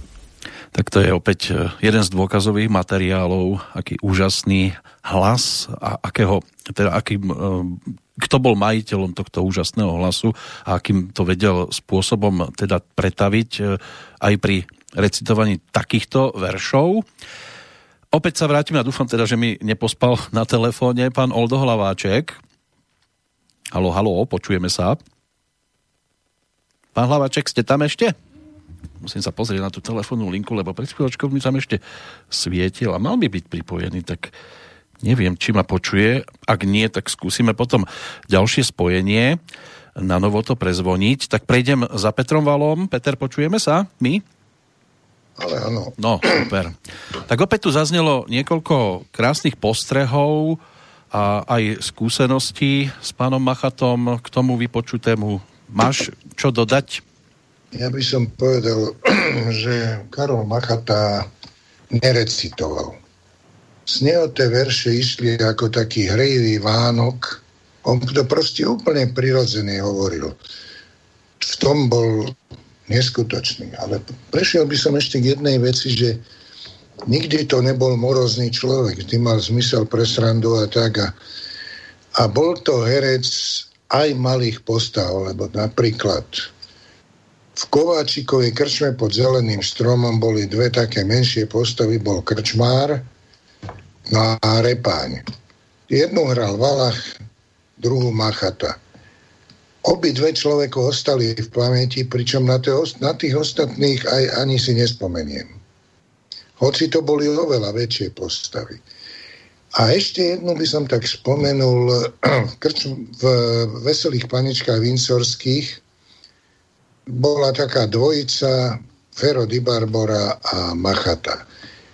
Marina Královičová mi hovorila, že keď prišiel ich výstup, že oni utekali do hľadiska sa na to pozerať, lebo to bolo vždy iné. Lebo vždycky pred tým výstupom povedal Machata a teraz ideme my a tí diváci sa išli zblázniť od smiechu, čo tí dvaja tam dokázali. Čiže to mal, mal v sebe aj veľa humoru a to bol improvizácie, proste bol to neskutočný talent. No, keby sa ti podarilo Oldovi dovolať, bol by som rád, keby niečo spomenul z Machatových vylomenín. Ale máš ho na telefóne? Momentálne mi tam, aj keď som sa mimo uh, vysielanie skúsil do telefónu teda prihovoriť, tak mi nebolo reagované, tak skúsime Hej. ešte potom trošku neskôr, ale prezvádneme ešte ďalšieho hostia, lebo ešte tam máme niekoho. Ale taká otázka ešte tvojim smerom. Karol Machata ako spevák. Zažil si to niekedy? No tak spieval v poslednej bosorke. No, veď práve to Ale... mám pripravené ako ukážku. si to trafil? A, niekedy, keď zaspieval, dalo, bolo to dobré, proste on na čo čiahol, to bolo dobré. Ale nebol, nebol nejaký taký typický, že by často spieval. Áno. Mnohí, keď aspoň... mali takýto hlas, tak keď už nie spievať, tak aspoň recitovali do, do hudby, ale v jeho prípade ani skladby nejaké takéto, že by podklad bol a do toho by recitoval, tak toto sa mi nejak veľmi nepodarilo nikde nájsť. Ale tú pesničku z poslednej bosorky, tu by sme si teraz pripomenúť mohli. Pozor ľudia, pozor chlapí, nastal hrôzy čas. Pozorky a ježi baby ožívajú zas. Pozorka, keď na vás kuchne, zalezte pod ženské sukne. Tam v bezpečí. Kde nám maje nevydali, čože by ste sa trivali v tomto skorodí. Musíte byť duše hriešne v stálom strachu žiť aj keď všetko parom vezme, striky musia byť. Aj pod nevinnosti pixom odhalíš ich krucifixom a sú bez moci. Pre istotu človek slabý, páliť musí také papy v tomto storočí. No, práve včera uplynulo presne 100 rokov od narodenia Márie Prechovskej, ktorá rodáčka z Trnavy e, bola tiež súčasťou filmového príbehu. Posledná bosorka, samozrejme tu v úvodzovkách bosorku tam stvárnila Olga Cölnerová s Mikulášom Hubom, objavil sa tam František Di Barbora, e, prípadne v tejto pesničke napríklad ako vokalisti aj Anton Mrvečka a František Zvarík. No ale hlavná postava, aspoň pre nás, e, teda Karol Machata, ten tam stvárnil študenta Trnavskej univerzity a došlo tam aj k niečomu, čo by sme mohli zobrať ako nadčasovú vec e, z toho pohľadu, že by sme si mohli vypočuť takú tú úvahu na tému zázrak, ktorá tam bola od neho v rámci tohto filmového príbehu požadovaná a trval na tom hlavne teda jeden z tých rektorov univerzity, ktorého stvárnil František Di Barbora. Poéziu nájdete Ops. všade. Len... Tak toto sme si vypočuť nemali. To mi tam skočilo skôr ako ten záznam tej úvahy, ktorú si teraz e, poďme pripomenúť. Kandidátovi sa dostáva veľkej cti.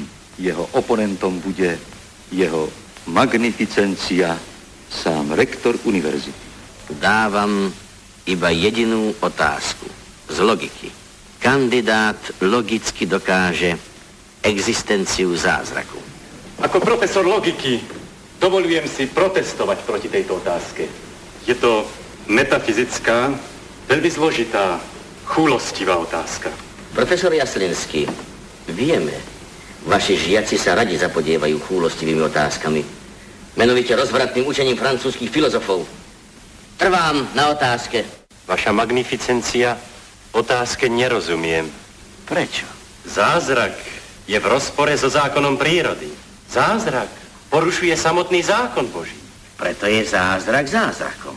Boží zákon je predsa neporušiteľný. Boh ako tvorca zákona môže porušiť svoj zákon.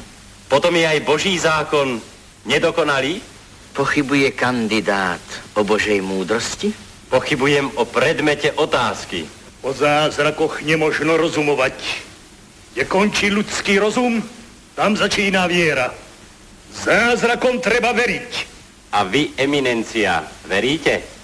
Veríte v zázraky, preludy, čary a zjavenia? A kto z vás, učení a dospelí mužovia, kto z vás verí, že jestvujú čerti, diabli, démoni a bosorky? Kto z vás verí, že bosorky lietajú povetrím? Oj, možno raz človek bude lietať. Ale nie na metle, domini illustrissimi. Pá, prázdnik, kacír! Olterian! Nie, vy sami neveríte. A predsa vy ste vymysleli ukrutné tieto nezmysly, aby ľudia žili v nevedomosti, slepote a strachu, aby neoslabla vaša moc nad ľudskými dušami. Preto dnes chystáte nový bosorácky proces. Preto tríznite nevinné dievča Mariara. Preto chcete upáliť poslednú bosorku. Ale pravdu nespálite. Ľudskému rozumu krídla nepristrínete. Vyvážite! Tak takto si vyslúžil ovácie za svoj herecký výkon vo filme Posledná bosorka práve Karol Machata. Reč o zázraku môže byť ale aj v súvislosti s našim ďalším telefonátom a dúfam, že sa teda počujeme aj s Jurajom Sarvašom. Pekný dobrý deň. Pekný dobrý deň z Bratislavy, je tu jarný deň naozaj. No závidíme vám tu jar, ale vy nám prinášate určite aj iné poznatky, hlavne teda v súvislosti s Karolom Machatom, pretože to je tiež osoba, s ktorou ste mali svoje, verím, že veľmi príjemné skúsenosti. Áno, je toho veľmi veľa, čo som s Karolom zažil samozrejme, lebo hneď keď som prišiel do Národného divadla v 1961 tak akurát e, bola premiéra Goldoniho hry Vejar, Veselohra. A tam Karol zažiaril absolútne v komickej postave Šustra Krespína. A ja som na to predstavenie chodil ako mladý herec Slovenského národného divadla a obdivoval som jeho bonmoty, jeho, jeho e, šikovnosť z narábaní hlasom, rekvizitou. To bolo e, úžasné predstavenie, ktorému jak mi hovorili predtým, veľmi neverili, keď sa to skúšalo, keď to Zakar skúšal. Zažiarila tam aj Vierka Topinková vtedy, ale čo aj e, národný umelec Andrej Bagar, ktorý už vtedy začínal mať problémy s chorobami. No a potom v tom istom roku ako mladý herec som mal veľké šťastie. Totiž Karol Machata nikdy nebýval chorý. A zrazu bol indisponovaný jeho krásny hlas a mal na repertoári hru Svetá Jana. No a vtedy sa pr- samozrejme predstavenia nemenili, ani sa neodriekalo, to sa muselo zachrániť stoj, čo stoj. Takže večer mi doniesli scenár za hru Svetej Jany, do rána som sa to naučil, do obeda som skúšal, ale len tak krátko, len tak samozrejme asi dve hodinky, ani to nie. A večer som predstavenie hral. No a zrejme som to hral dobre, lebo Karol mal veľký repertoár, tak mi ostala táto postava kapitána Dibroa, mm. ktorého sme potom hrali ešte ďalšie dva roky. Takže toto e, bolo úžasné, že som po Karolovi Machatovi, po takomto veľkom hercovi, hej, mohol zdediť takúto postavu. No ale to bolo no a... niečo, čo ste po ňom mali, ale aká boli skúsenosti, keď bol Karol Machata zároveň aj vašim partnerom na tom divadelnom javisku? No, ja som mal, Karol vôbec bol veľ, veľmi priateľský. To bol priateľský človek, ktorý nás mladších hneď prijal. Samozrejme, tie rozdiely vekové neboli až tak veľké, ale okamžite sa si s nami potýkal, teda aspoň ja na to spomínam. No a čo sa týka stretnutia na javisku, tak sme sa s Karolom dosť stretli. Ja som hral Hamletovi, napríklad to, kde on hral Hamleta, samozrejme výborne. Tá inscenácia síce nezarezonovala tak veľmi, ako, ako by mala, ale on bol výborný. Ja som hral Rozenkranca, v Lakomcovi sme spolu hrali výborne, hej. Kráľovi Lírovi, Otelovi, najmä aj v pravde Svetoplukovej. Pokus o lietanie. Na pokuse o lietanie tam som zažil Karola ako zase vynikajúceho komika, totiž Karol od dramatických postav naozaj vedel hrať aj e, všetky žánre. Takže v pokuse o lietanie to bolo, to bolo strašne krásne, ako mal veľký monológ o vrane, tak to bolo obdivuhodné.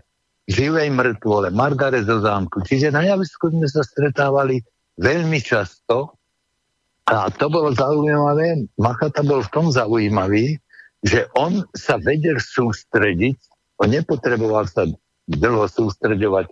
Boli dámy staršieho veku, ktoré prišli do divadla už pani Meličková už o piatej, hej, a vystriasol zo seba všetky tie zase e, na, domáce náležitosti. Karol bol v tomto úžasný. Ale Karol, e, to by sa mohlo zdať pre mladého herca, tak no keď Karol to len tak tvorí, alebo čo, tak to aj ja budem len tak tvoriť. To nie je pravda. Karol bol pripravený na prvú skúšku, hej, aranžovanú na, na javisku, vedel na spameť celú rolu, tak si spomínam aj na Radona na Lukavského, ktorý toto tiež hovoril, že raz sa stretol, odbočím trošku, ale to súvisí s Karolom, vždy som ho tak e, porovnával, ktorý bol, e, aj napísal e, Lukavský takú, taký monolog o, o, o hercoch niektorých, takže on tiež toto dával do, do, do súvisu, aby sa mladí herci proste, aby si nemysleli, že nám starším to ide ľahko. To len tvoríme potom už na javisku ľahko, ale sa pripravujeme mm. veľmi, veľmi poctivé. Ano. Takže Karol Machata to je, to je fenomén jedinečný, by som povedal. Samozrejme, boli tam aj iní, aj Filčík a Eloromančík a tak ďalej. Ale Machata nejako vyčnieval z ano. toho trochu, by som povedal. Spomíname ho ako herca, ale z vášho pohľadu, vy ste aj recitátor. Karol no. Machata ako recitátor, čo sa vám no. vybaví? Vieš čo, Karol Machata, hoci spravili strašne veľa dobrých filmov a televíznych inscenácií o, o, o javisku, hej, na činohre Slovenského národného divadla, to nebudem ani hovoriť. Ale spravil veľa televíznych inscenácií, veľmi dobrých, Mimochodom, hej, keď by som len spo, spomenul e, polnočnú omšu a e, ďalšie, ďalšie veci, geosebe chlebské a tak ďalej, ale jeho doménou bol rozhlas. Pretože jeho podmanujúci hlas využívali režiséri od dramatických veľkých postav, povedzme cez Idiota, alebo Egmonta, alebo Timona Ateánskeho, mm. až po, až po rozprávky cez čítanie esejí a recitoval takisto v rozhlas. Lenže Karol nikdy ako recitátor nevystúpil v televízii, tam nedelné chvíľky poezie boli, boli literárne programy. Tam nikdy, nikdy. Tam sa bolo treba naučiť, samozrejme, tú básen a, a veľmi poctivé, však ja som to zažil, nie, že by on sa nevedel naučiť, ale on proste do tejto e, televíznej inscenácie alebo televíznej nedelnej chvíľky poezie nikdy nešiel. Nikdy nešiel. No on Ale odmietal ešte jednu vec. Dobrý. Ešte jednu vec on odmietal hlavne a to som si tiež našiel jeden taký zvukový záznam, ktorý si teraz vypočujeme, že keď dostal svojho času otázku, či by recitoval aj verejne, tak jeho odpoveď bola nasledovná. Nie, nie, nie. Prečo? Lebo sa bojím. ja som asi trochu priplachý na verejné vystupovanie s takou intimnou záležitosťou, ako je poézia. Táto moja bojazlivosť má korene ešte v mojich hereckých začiatkoch. Vtedy ma, keď som prišiel do divadla, puncovali ako recitátora a prifarili ma k skupine naozaj brilantných recitátorov, ako boli Záborský, Huba, Teren, Kadancová, Pavlovič vybrali ma medzi túto skutočne elitnú skupinu a mne ako najmladšiemu obyčajne prifarili báseň, ktorú si nevybrali ostatní. Neveľmi som si s tými recitátorskými úlohami vedel poradiť. No a spomínam si, korunu tomu nasadilo vystúpenie v sále Bratislavského grémia. Mal som tam recitovať novú báseň Ruda Fabriho, ťažkú. Za krátky čas som sa ju ani nestihol naučiť na spameť. No a tesne pred vystúpením prišiel do zákulisia autor, my sme tam už boli zhromaždení, a vraj, kto bude recitovať jeho verše. Ukázali na mňa. No, tvár sa mu trochu zachmúrila. Nedôverčivo si ma prezeral a hovorí, ty, ty počúvaj, ak mi ju pokazíš, uvidíš, čo ti urobím. Ja som neuvidel. I keď som pokazil, čo sa dalo. Ja som breptol už v titule. Čiže začal som hneď breptaním. A dobreptal som to až do konca. A ani som nedočkal koniec večera. A vtedy som sa zapovedal. To bolo prvý raz, ale keď tých prehier pribúdalo, zapovedal som sa, že v rámci vlastnej psychohygieny už nikdy viac. Nevermore. No a potom, potom je tu ešte jedna vec. Poézia si vyžaduje veľa času na prípravu. Bol som dosť vyťažený v divadle i mimo divadla a predsa ja som v prvom rade herec. Tam ma srdce tiahlo. Takže verejne recitovať nechcel, ale v rozhlase to už bola iná káva. No asi je to tým, že rozhlas mi bol naozaj akousi materou od prvých ešte vlastne detských krôčikov k tálii. Tam v intimite štúdia som sa dokázal zverovať aj s láskou k poézii. Darmo, keď hráte na javisku, tak hráte postavu. Keď recitujete, tak či chcete alebo nechcete, vypovedáte o sebe. Aj keď text je vopred daný. Recitácia je veľmi špecializovaná záležitosť.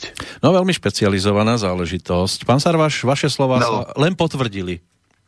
No áno, to, tak to, to, to ste mi potvrdili, lebo Karol mi o tomto nikdy nehovoril, to e, zamlčal, ale pre mňa bolo také záhadné, že nikdy na verejnosti, aj som hovoril o televízii, nikdy, nikdy nevystúpil. No, lebo naozaj e, táto profesia, ktorú môžeme nazvať, vyžaduje strašne veľa času, veľa prípravy. Samozrejme, on bol pripravený, to už som spomínal, to s tým nesúvisí. Ale zrejme takúto, takúto e, vec, ktorú zažil, hej, takisto, povedzme, Marka Banciková, to bola výborná herečka, výborná recitátorka. Ja som ju zažil v tom grémiu, tam sa robievali hej, to bola vládna budova voľa kedy, tam sa robili takéto večery poézie. A ja som ju zažil, robili to e, proste títo najlepší, ako spomínal, spomínal už Karči, hej, a ona sa zasekla, nepohla sa ďalej, nevedela sa spamätať, aj odišla z javiska a už nikdy sa viac nevrátila predstavne poézie. Hm. Preto ja som vždy hovoril a aj žiakov som učil, ale aj sám som si to zobral, musíš ovládať text na 200%. Vtedy vtedy, čo za teba v televízii svetla, v televízii šomranie, hej, hej, a ty musíš sa sústrediť na, na, na prvé verše. Na 200% musíš ovládať. To je to, že my sme už tu spomínali aj s pánom Šimonovičom e, tie rušivé elementy a vy, pokiaľ som si teda všimol, niektoré záznamy ste zvykli recitovať aj na verejnosti a predpokladám teda, že to sú dosť rušivé elementy, keď tí diváci, povedzme, niekto sa zdvihne zo stoličky, odíde a prechádzajú sa okolo prípadne. To sa asi vtedy tomu recitátorovi nerozprávajú tie verše najľahšie.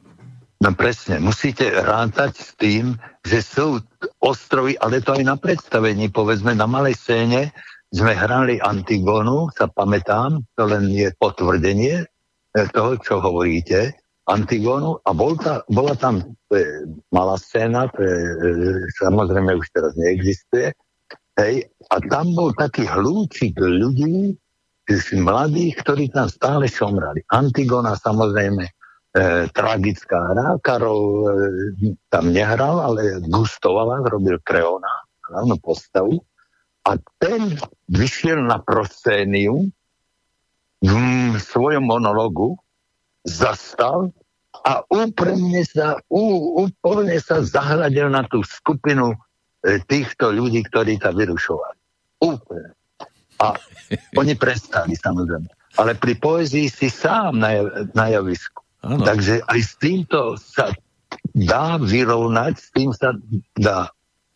Samozrejme, musíš ty tak byť pripravený tou básňou, aby si zaujal, kde nezaujmeš, tak to je potom u publika koniec. Tak áno, počkajte, ešte, vás, ešte vám do toho vstúpim jednou no. vecou. Ono je to možno ľahké recitovať veselú básničku. Vtedy dobre, však môžu ľudia aj behať, aj sa smiať, ale pri pánovi Machatovi, a on to aj, teraz si aj vypočujeme o chvíľočku, e, platí to, že on často recitoval hlavne také smutnejšie verše a tam ten pohyb publika by naozaj bol rušivý element.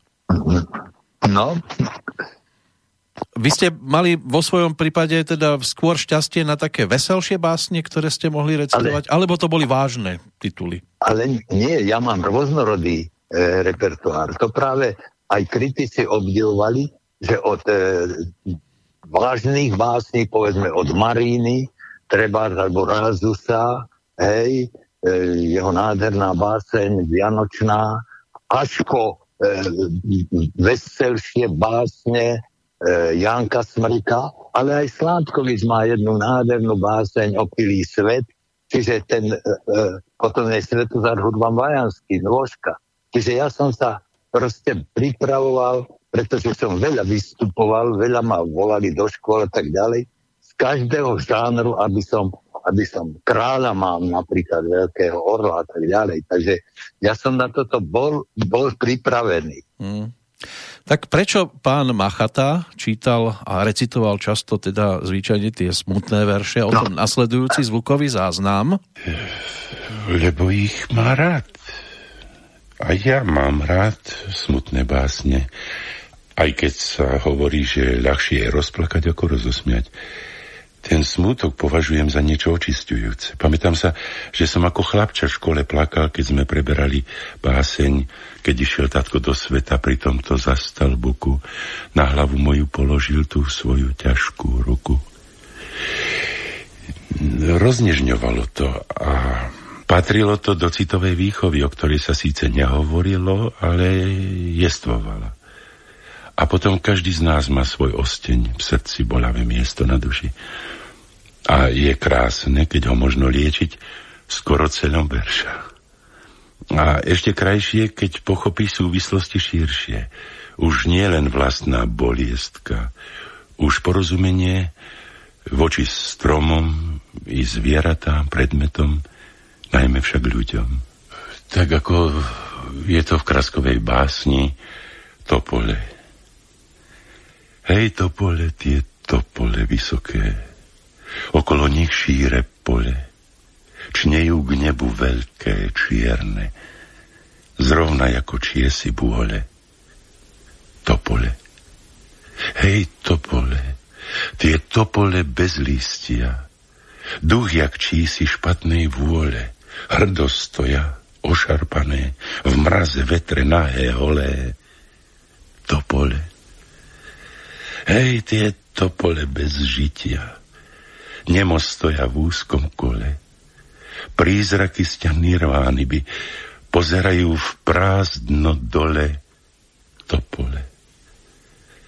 Hej, tie hrdé, vysočizné topole, ako vzhľad ich duch môj zmizne. Hore, dolu, do nirvány ako havran ošarpaný do noci.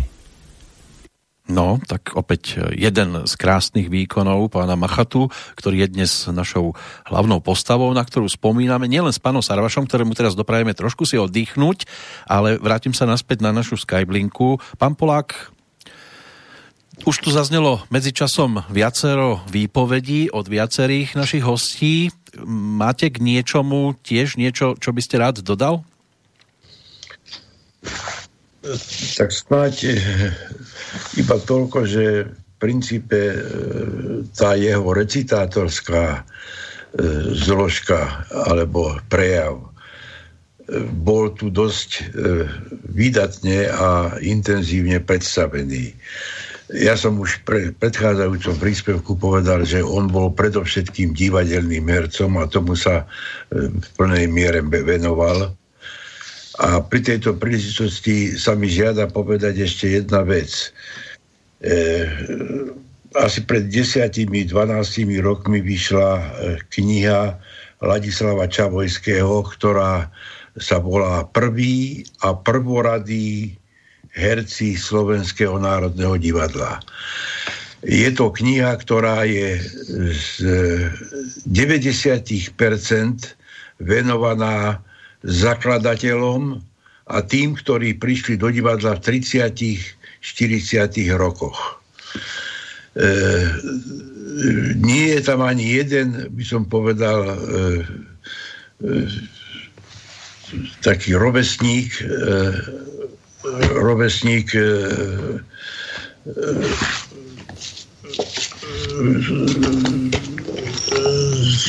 teda nášho herca, ale e, práve, že o ňom tu má Ladislav Čavojský veľmi pekný profil, ako jedinom z tej e, garnitúry, dá sa povedať, povojnových hercov, ktorí prišli do Národného divadla už po skončení druhej svetovej vojny.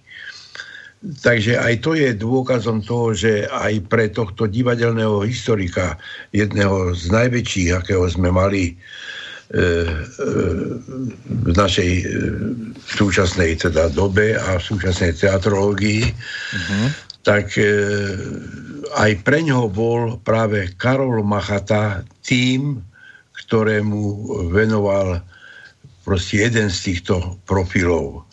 A keď sa pozrieme na jeho filmografiu, Zemianská česť, Dážnik svätého Petra, Prerušená pieseň, Polnočná omša, Červené víno, Sol nad zlatou, Gelo sebe chlebsky.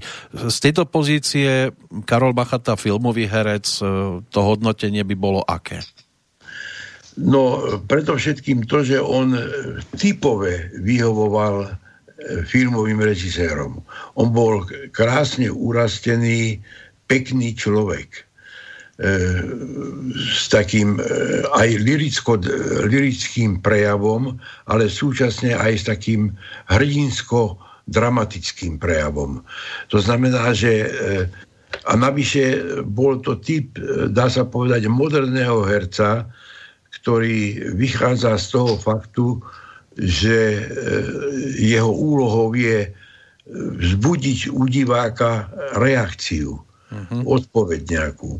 Už tu viacerí pre, moji predchádzajúci rečníci spomínali to slovo improvizácia.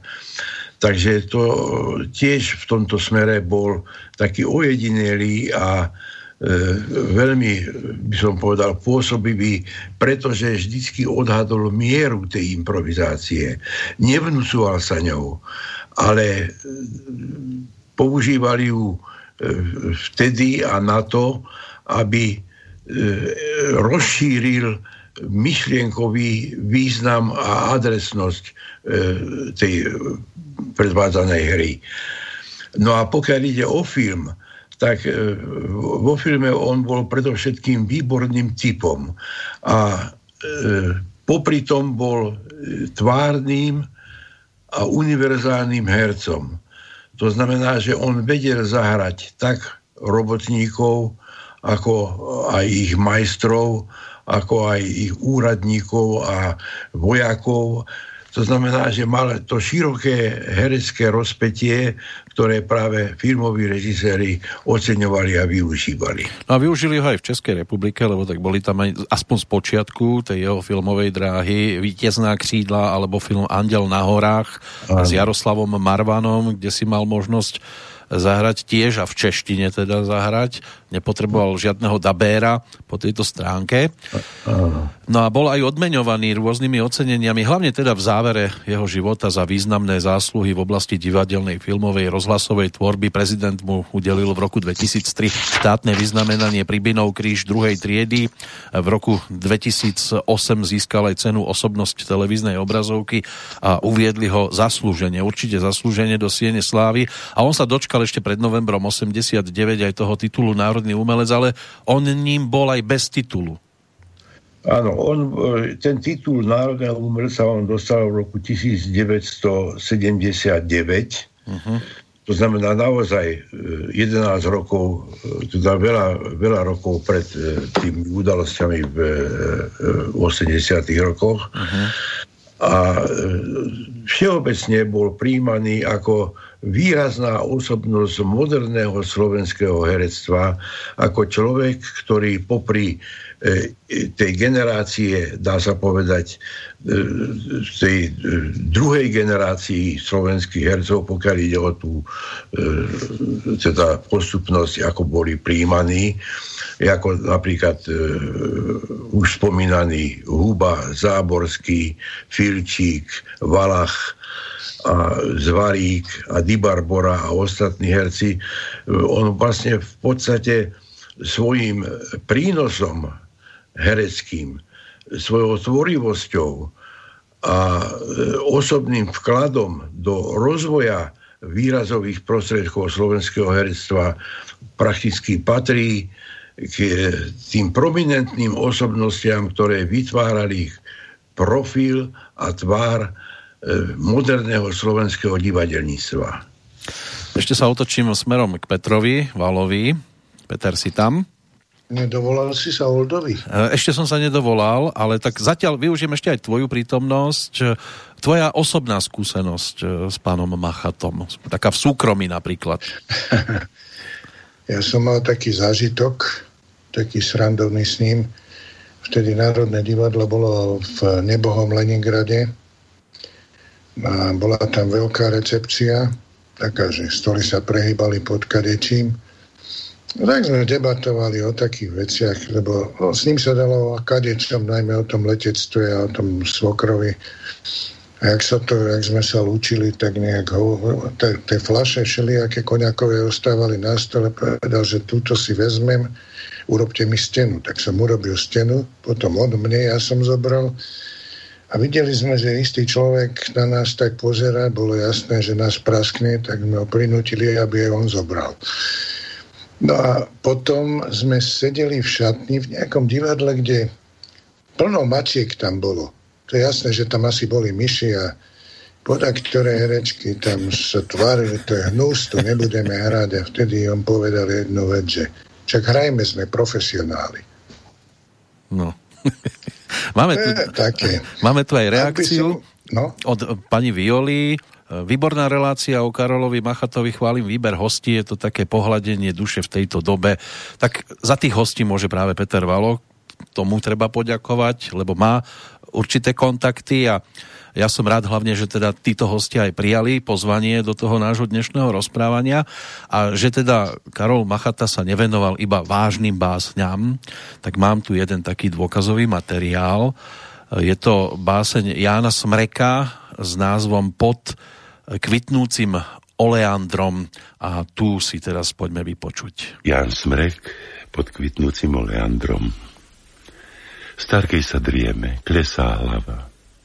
Ale je milá, ešte vstáva a ešte krčach na stôl kladie. Nedriemte, mamka, poďte spievať. A ona, neráčia sa hnevať. Ustala som vo vinohrade. Prečo sa, mamka, nešetríte? Šetriť sa ako? Kto mi príde okopať krumple, fazulinku a už mi nohy ledva slúžia. Ale či na chudáka muža nechať mám všetko, to nie, synku. Len robiť, robiť, to vás baví? Keď človek robí, už je zdravý. A veď dostávam injekcie. Tie pomáhajú? Bolesť tíšia. A vo vinici, čím je vyššia, tým mocnejšie mi srdce bije. Čerstvý vzduch, mamka, milujete. Čerstvý vzduch, veru, v celom svete nenájdeš lieku na starobu, ale vzduch, to je medicína. Keď výjdem na vzduch, hneď som iná. Robím a ďaleko mám do hrobu. Teda vy na smrť nemyslíte? Nač myslieť na smrť, tá raz príde, nevieme kedy, ale iste. Usmejem sa jej, moja milá, ber si ma, statočne som žila a srdce oddávam ti čisté. A predsa zachvela vám brada. Profil však spevnel. Vy ste mladá, istotne boli krásavica. Že či som bola... Povedz, starý, ako sme sa my milovali. To bola láska. Krásna. Rídza. Bolo to tak, ba ešte krajšie. Boli sme plní samopaše a neraz v poli v hustej raži. Však, moja starka, vedia páni, on bol vždy divoch v milovaní, ešte aj teraz samopaší. Preháňa páni, veď ma znáte. No môžem za to, že ma mladé čoraz viac blažia. Veď som zdravý a veselý som. Práca ide, keď mi vše jednak k plotu príde, vraj pomôcť a sa so mnou baví. Len k plotu starý? No, aj za plot. No, pohostiť treba ženský národ. Vínko mám a viac chutí v páre posedieť v tráve s mladou vdovou aj objať, šepnúť milé slovo. Je to hriech, keď má srdce jaré. Vidíš ho, ako sa len chvastce. Radšej mlč. Jednej takej spasce si sa dosť ťažko vymotával. Osemnáct mala a on dary kupoval pre ňu blázon starý.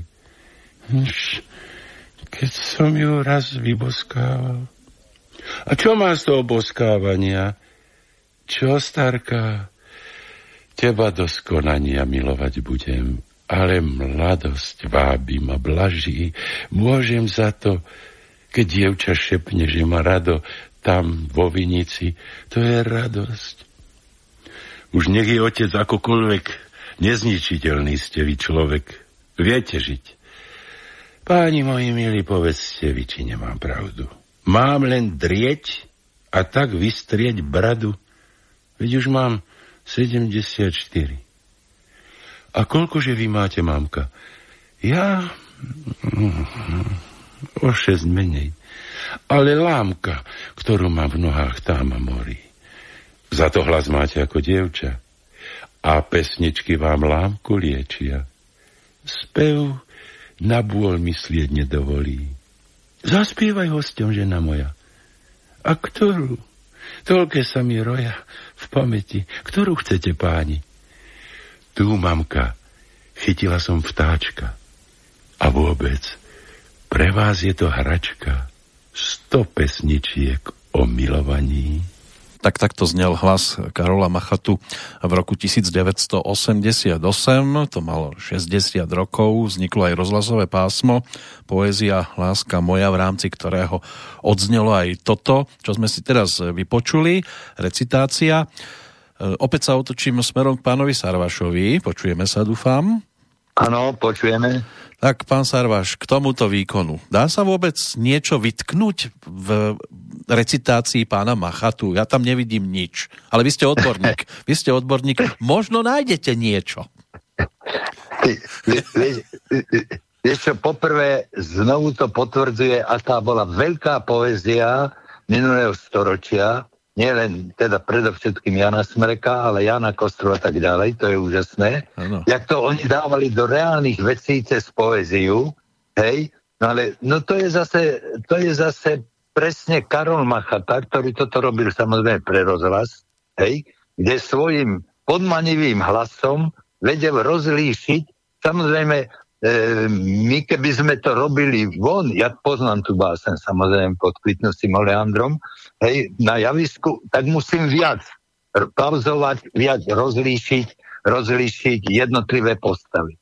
Ale je to jedinečný prejav Karola, ktorý to liricky, hovorím, opakujem sa jedinečným hlasom, liricky naozaj robil tak, že to musí chytiť každého človeka za srdce tom je, v tom je tá podstata. Áno, vtedy si aj televízia na ňo zaspomínala a ponúkla televízny program Deň Karola Machatu, e, takže bolo možné si pozrieť aj zábery, ako napríklad v takom rozhlasovom štúdiu e, na chvíľočku ho zastavili a potom musel na novo načítať a on to dal takým úžasným spôsobom, naozaj ako keby na prvý krát. Sice to čítal z papiera, ale e, napriek tomu my mnohí, aj keby sme mali papier pred sebou, tak by sme mali koktancov, muselo by sa zastavovať.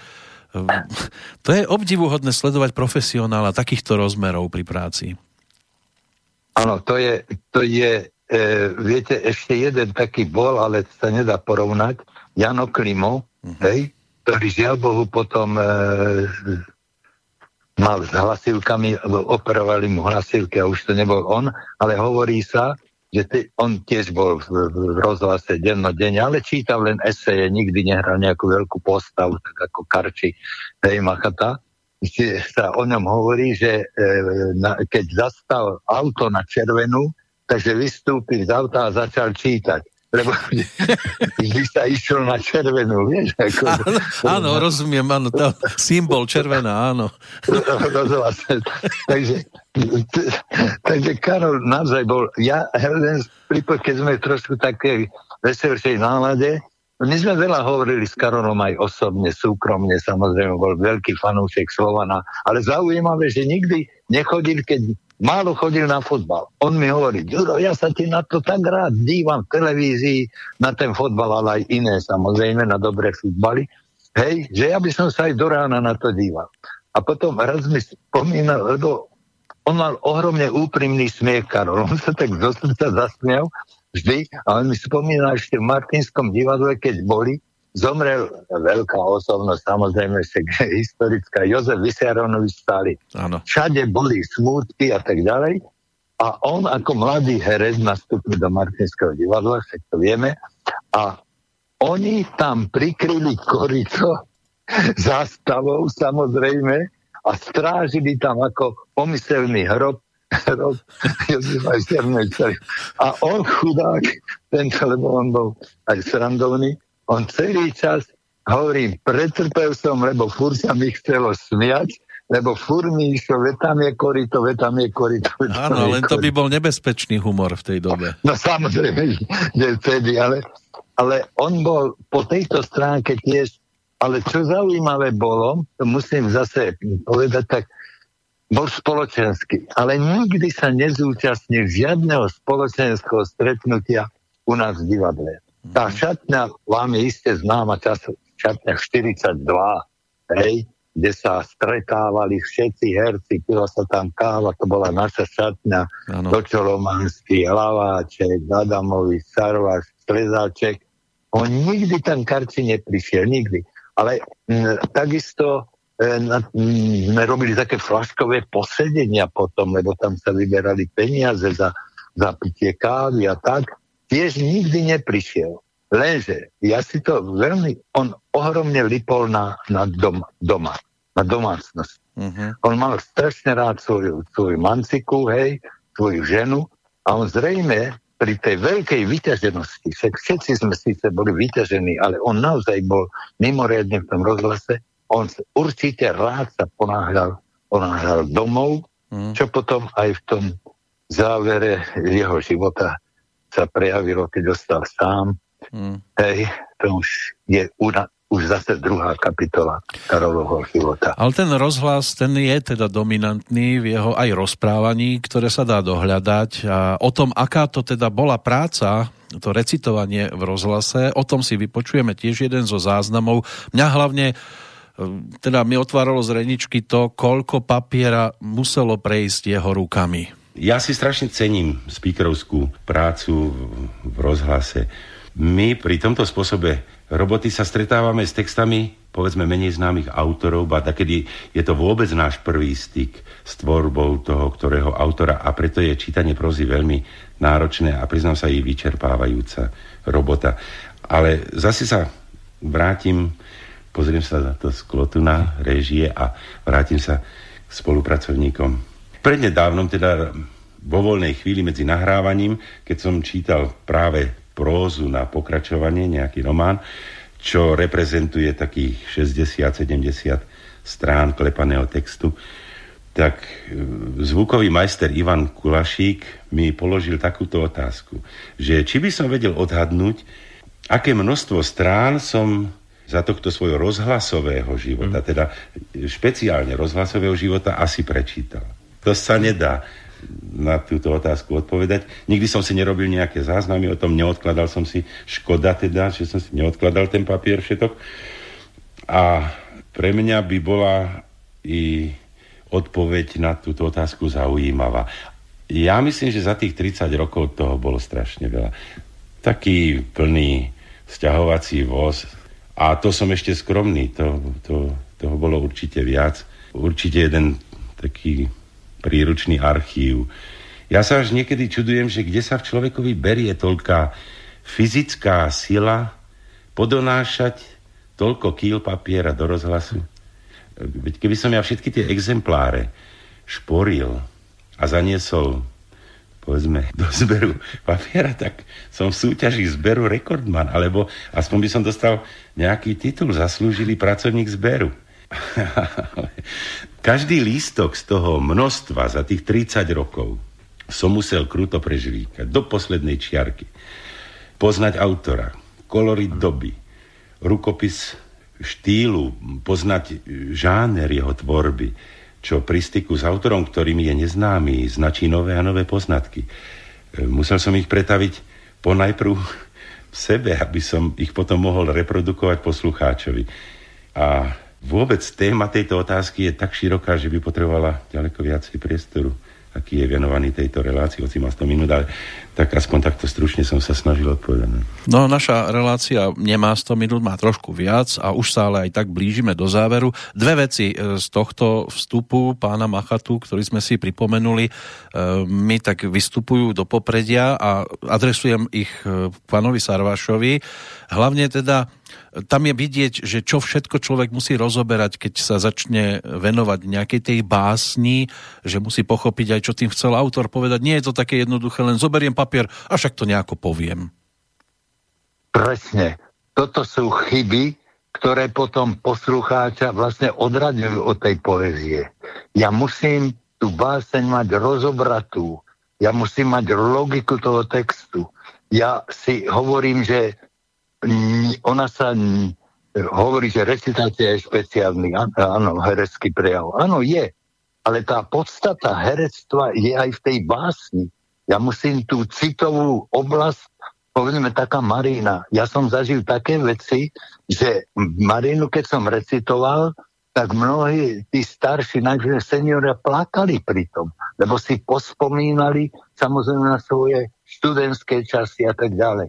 Presne ja aj svojich žiakov k tomu vediem. Oni sa ma spýtujú, že ty ešte doteraz recituješ na spameť. Na spameť preto, lebo som išiel vždy po logike textu, po predstavivosti.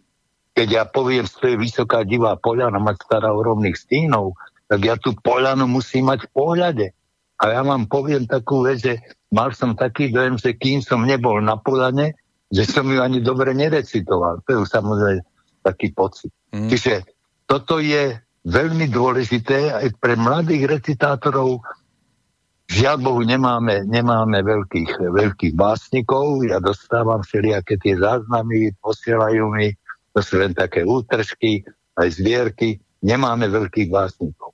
No ale nemáme, ale tých, áno, ktorých, dokončite ešte. Ktorých sme mali a máme, lebo Rufus ostáva navždy, tak tých my musíme navzaj pretaviť tak, aby ten poslucháč prijal týchto, týchto našich veľkých od klasikov, mm. kráľa, až po toho Rufusa, e, žiaľ Bohu, ktorý nám odišiel pomerne pomerne za času poviem. No. no než sa dostaneme ešte k tomu druhému, čo mi z tohto e, príhovoru e, vyčnieva, tak e, keď ste tam spomenuli tých mladých básnikov, tak Karola Machatu sa raz pýtali aj tú vec, že čo mladí a poézia, či majú mladý vzťah k poézii, tak ešte skôr ako mi vy zareagujete, tak si poďme vypočuť, ako to videl samotný Karol Machata. Nemyslím, že by dnešní mladí mali k poezii ďalej, ako dajme tomu moja generácia. Lebo sa obnovuje jar, obnovujú sa kvety, obnovuje sa láska. A to je niečo, čo sa prihovára aj týmto mladým. I keď možno v inej tóne nejako kedysi nám. Nedávno som sa vracal z predstavenia nočnou uličkou. Cez plot prekvitala halúska broskyne rozkvitnutej. Mladočký párik sa pri nej zastavil a mládenec halúsku odlomil pre svoje dievča. Bol som v rozpakoch. Mám ich vyhrešiť? Že zničili niečo, čo mohlo vydať plot v zrelom lete? Alebo mám mlčať pred životnou poéziou a láskou, ktorá tiež prinesie svoj plot? Je to neuveriteľné, ale tento pán vedel básnicky povedať no. ešte aj svoj návrat z divadla domov, no, no, nádherne. No. Tak majú podľa vás osobne tí mladí k tej poézii blízko? Viete, túto, ja to poviem tak, ešte stále učím. Teraz už nie, lebo cez online a takto sa nedá učiť. Áno, áno. Keď prichádzajú z, z, zo školy, stredoškoláci, Žiaľ Bohu, niektorí, alebo väčšinou, nemajú šajnu o svojich básnikoch. Oni nevedia, kde Sládkovič žil, kde sa narodil. Ja toto proste musím im vysvetľovať stále priateľnou formou. Čiže tu škola musí zohrať obrovskú e, robotu a toto je dosť poviem to veľmi jemne, dosť minusové. Literatúra je minusová. Tak oni ovládajú... A bez poezie sa nedá žiť. To nie je len tá konkrétna poézia, prosím. To je to, čo Karol povedal pred chvíľou. To je, znamená, že keď vyjdeš na hrb, povedzme v stredoslovenskom kraji, nádherný vrch, a pozrieš sa dookola, odkiaľ vidíš aj Tatry a náhodou si tam, a ja som tam bol e, so svojou milou. A to je, v prstiach sa ti zavoní poézia. Hm. No tí mladí skôr asi ovládajú texty speváčky typu Lady Gaga a podobne, ako by sa mali alebo ako by mali blízky vzťah napríklad k básňam slovenských autorov. Tá druhá vec, ktorá mi z toho predchádzajúceho príhovoru vyčnievala, to bol ten počet listov, ktoré prešli rukami Karola Machatu. On si to teda veľmi nezaznamenával, mohlo to byť za ten sťahovací voz. Vo vašom prípade vy si robíte záznamy, že koľko e, papiera, koľko ste držali v ruke s tými básňami, či si robíte nejakú štatistiku? Ježi, toto je otázka, ktorá ja mnohé veci, od, mnohé veci odkladám, aj, aj scenáre, samozrejme. Hej, to je otázka zase na mňa je vždy, koľko, koľko básní viete na spameť, alebo koľko hodín by ste mohli recitovať. No tak to je tiež taká, keď sa nad tým zamýšľam, áno, mm-hmm. mohol by som, ja neviem, 4 hodiny recitovať hej, alebo koľko v jednom kuse, no určite. No tiež a ešte dodnes, lebo stále ešte som tu, na tomto svete, dneska covidovom, ale stále poetickom, mm-hmm. hej, takže mám toho strašne veľa, nie asi toľko ako Karol Makata, lebo ten rozhlas to chrlil, ale mám odložené niektoré scenáre, Hej, mám tu pred sebou, teraz sa práve zaoberám poznámkami o poezii, o próze, o živote. Mám ich tu pred sebou. Takže chvala Bohu, niečo som si zachoval a dal som to, už som to zaznamenal v dvoch knihách, hej, v spoza kulís jednotka, spoza kulís dve. My, myslím, že sme už o tom aj hovorili trochu spolu alebo keď nie, tak budeme, mm-hmm. tak tam je aspoň niečo zaznamenané z toho života. Nejde len o mňa, ide o, vôbec o celé, celú spoločenskú, e, celé spoločenstvo, ktoré sme my voľa kedy žili. Áno. No dnes išlo hlavne o pána Karola Machatu a teda teraz začneme absolvovať to záverečné koliečko a ja to odštartujem pri vás tak e, významne teda zakomponovaný je aj vo vašom životnom príbehu, keď sa toto meno povie, to najdôležitejšie, čo by ste vybrali ako odkaz Karola Machatu aj tým ďalším generáciám, hlavne hereckým, ale aj tým poslucháčským, tak čo by sme mohli tak e, dať do popredia? Jedinečný slovenský herec, jedinečný herec v tom, že ovládal perfektne svoje nechcem to tak nazvať remeslo, pri tom všetkom ten Karol vystupoval s veľkou pokorou, ktorá teraz chýba.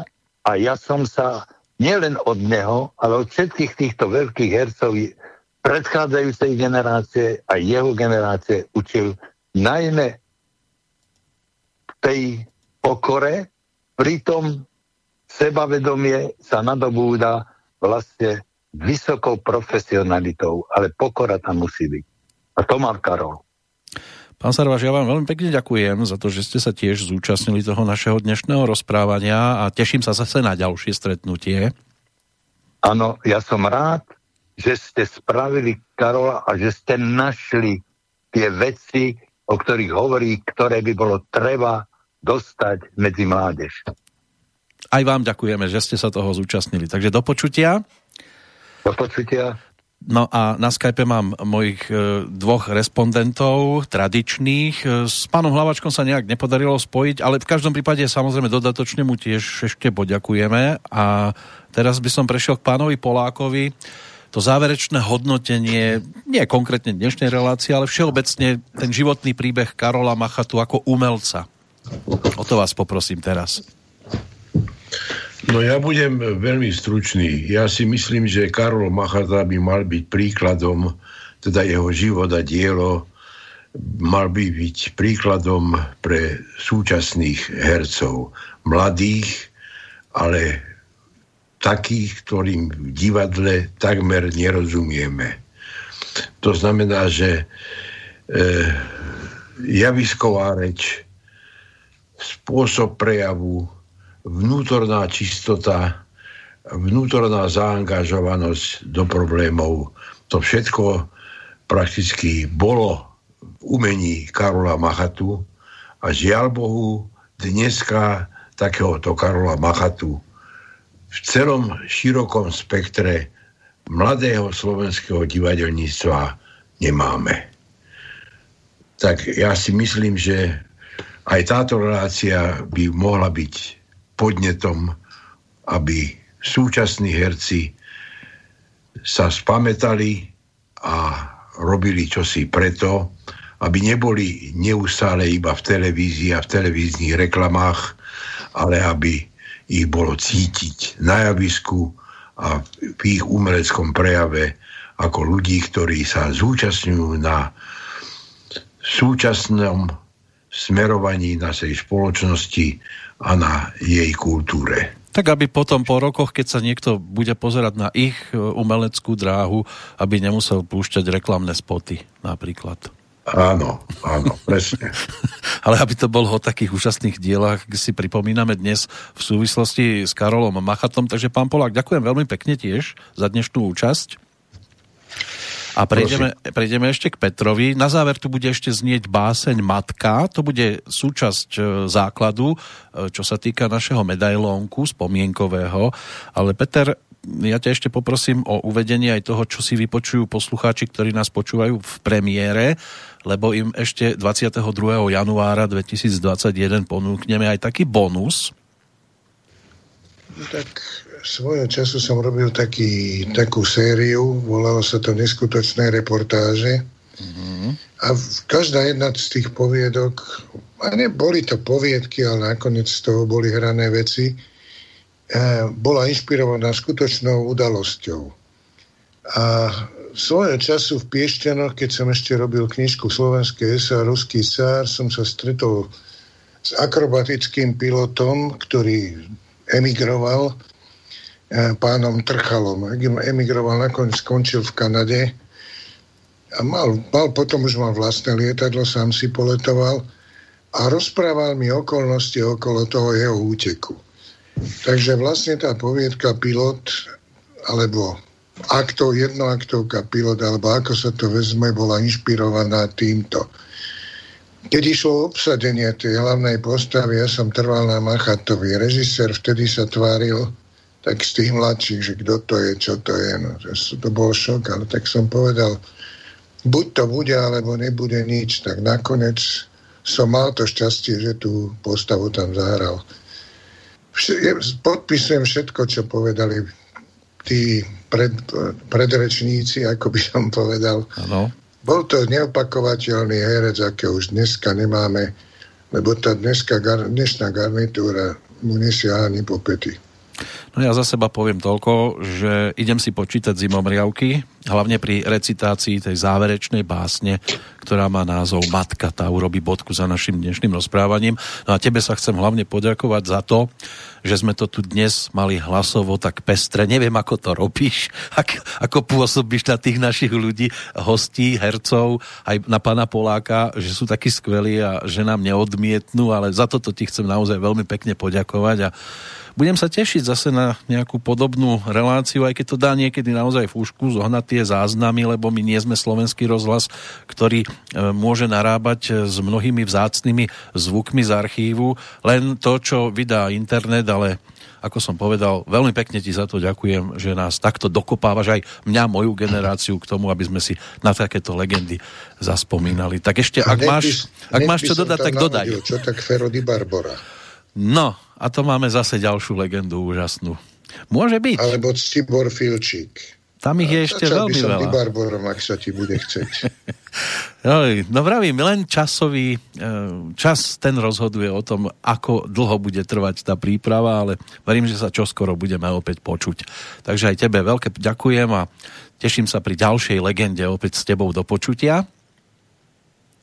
Toľko teda aj Peter Valo. Ako som teda slúbil, tak po tej záverečnej básni s názvom Matka, ktorú si pán Karol Machata ešte aj uvedie, tak si vypočujeme aj spomínané neskutočné reportáže, titul s názvom Pilot. No a do počutia pri ďalších verejných tajomstvách s podobnou tematikou sa teší aj Peter Kršiak. Recitovanie je niekedy taký zvláštny intimný denník. Všeličo naznačuje. Napríklad som si obľúbil báseň Martina Razusa Matka. Stanica pustá, stanica tichá. Iba tie drôty, čo stonú. Ženička v kúte schúlená čupí, nikto sa neobzrie o ňu. Trasie sa zimou, zďaleka prišla.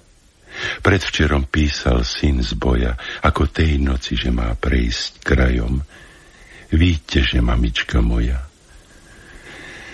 Pohla sa ráno, v batúštek vzala voľa, čo bieli z nestravy záveje, skoro zhynula cestou. Len či sa ten vlak tu staví. Koho sa pýtať? Opodial vojak na stráži, mračný jak v hneve, podíde k nemu, nevedia prosím, stisne len plecom, že nevie. Zatiahne vietor, štipľavý vietor, z krovu sneh si punky líže, na zvonku cincín, chvíľka, vlak hrmí, po vozňoch červené kríže. Aké to tváre hľadia z tých okien. Ani vosk, žltučké, chudé. Bože môj, kto len za všetko toto zodpovie na tvojom súde. Š, š, š, š, š, š.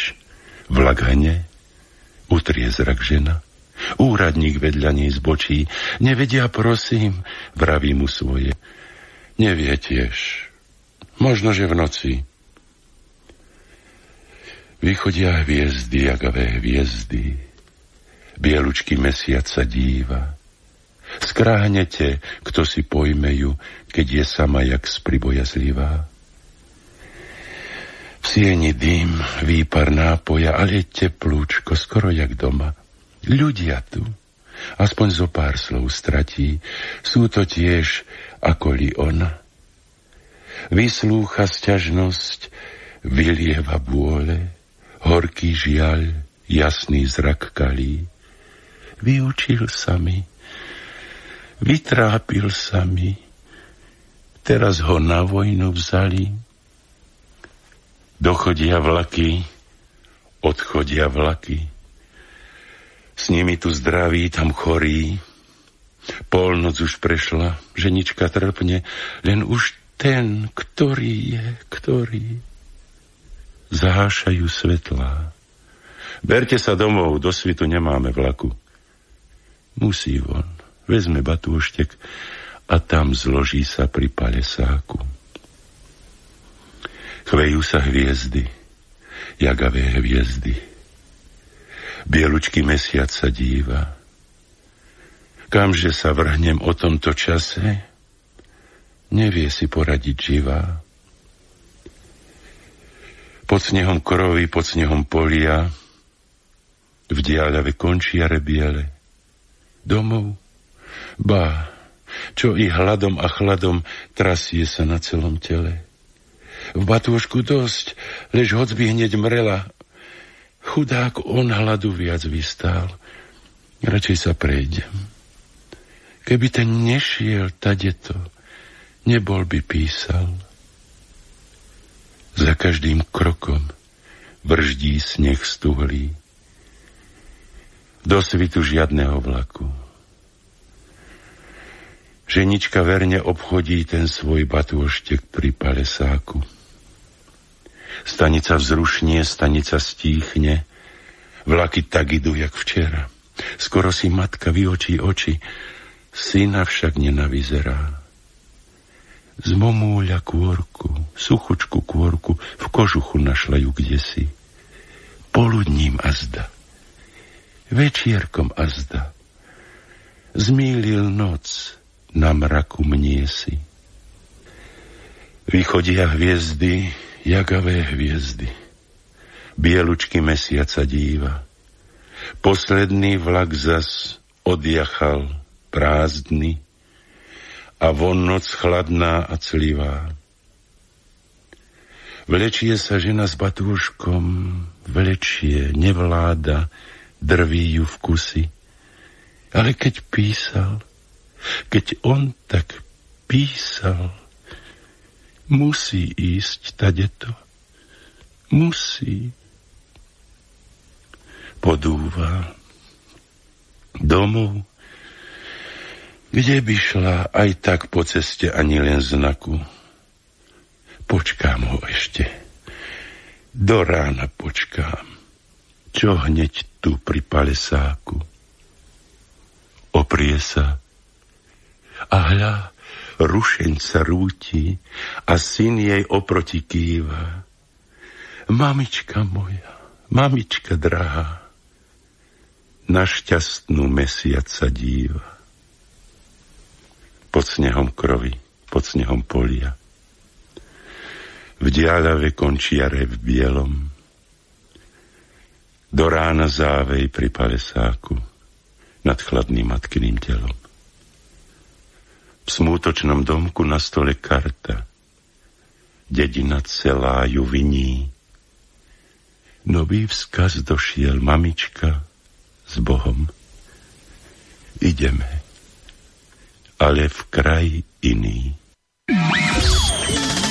Táto relácia vznikla za podpory dobrovoľných príspevkov našich poslucháčov.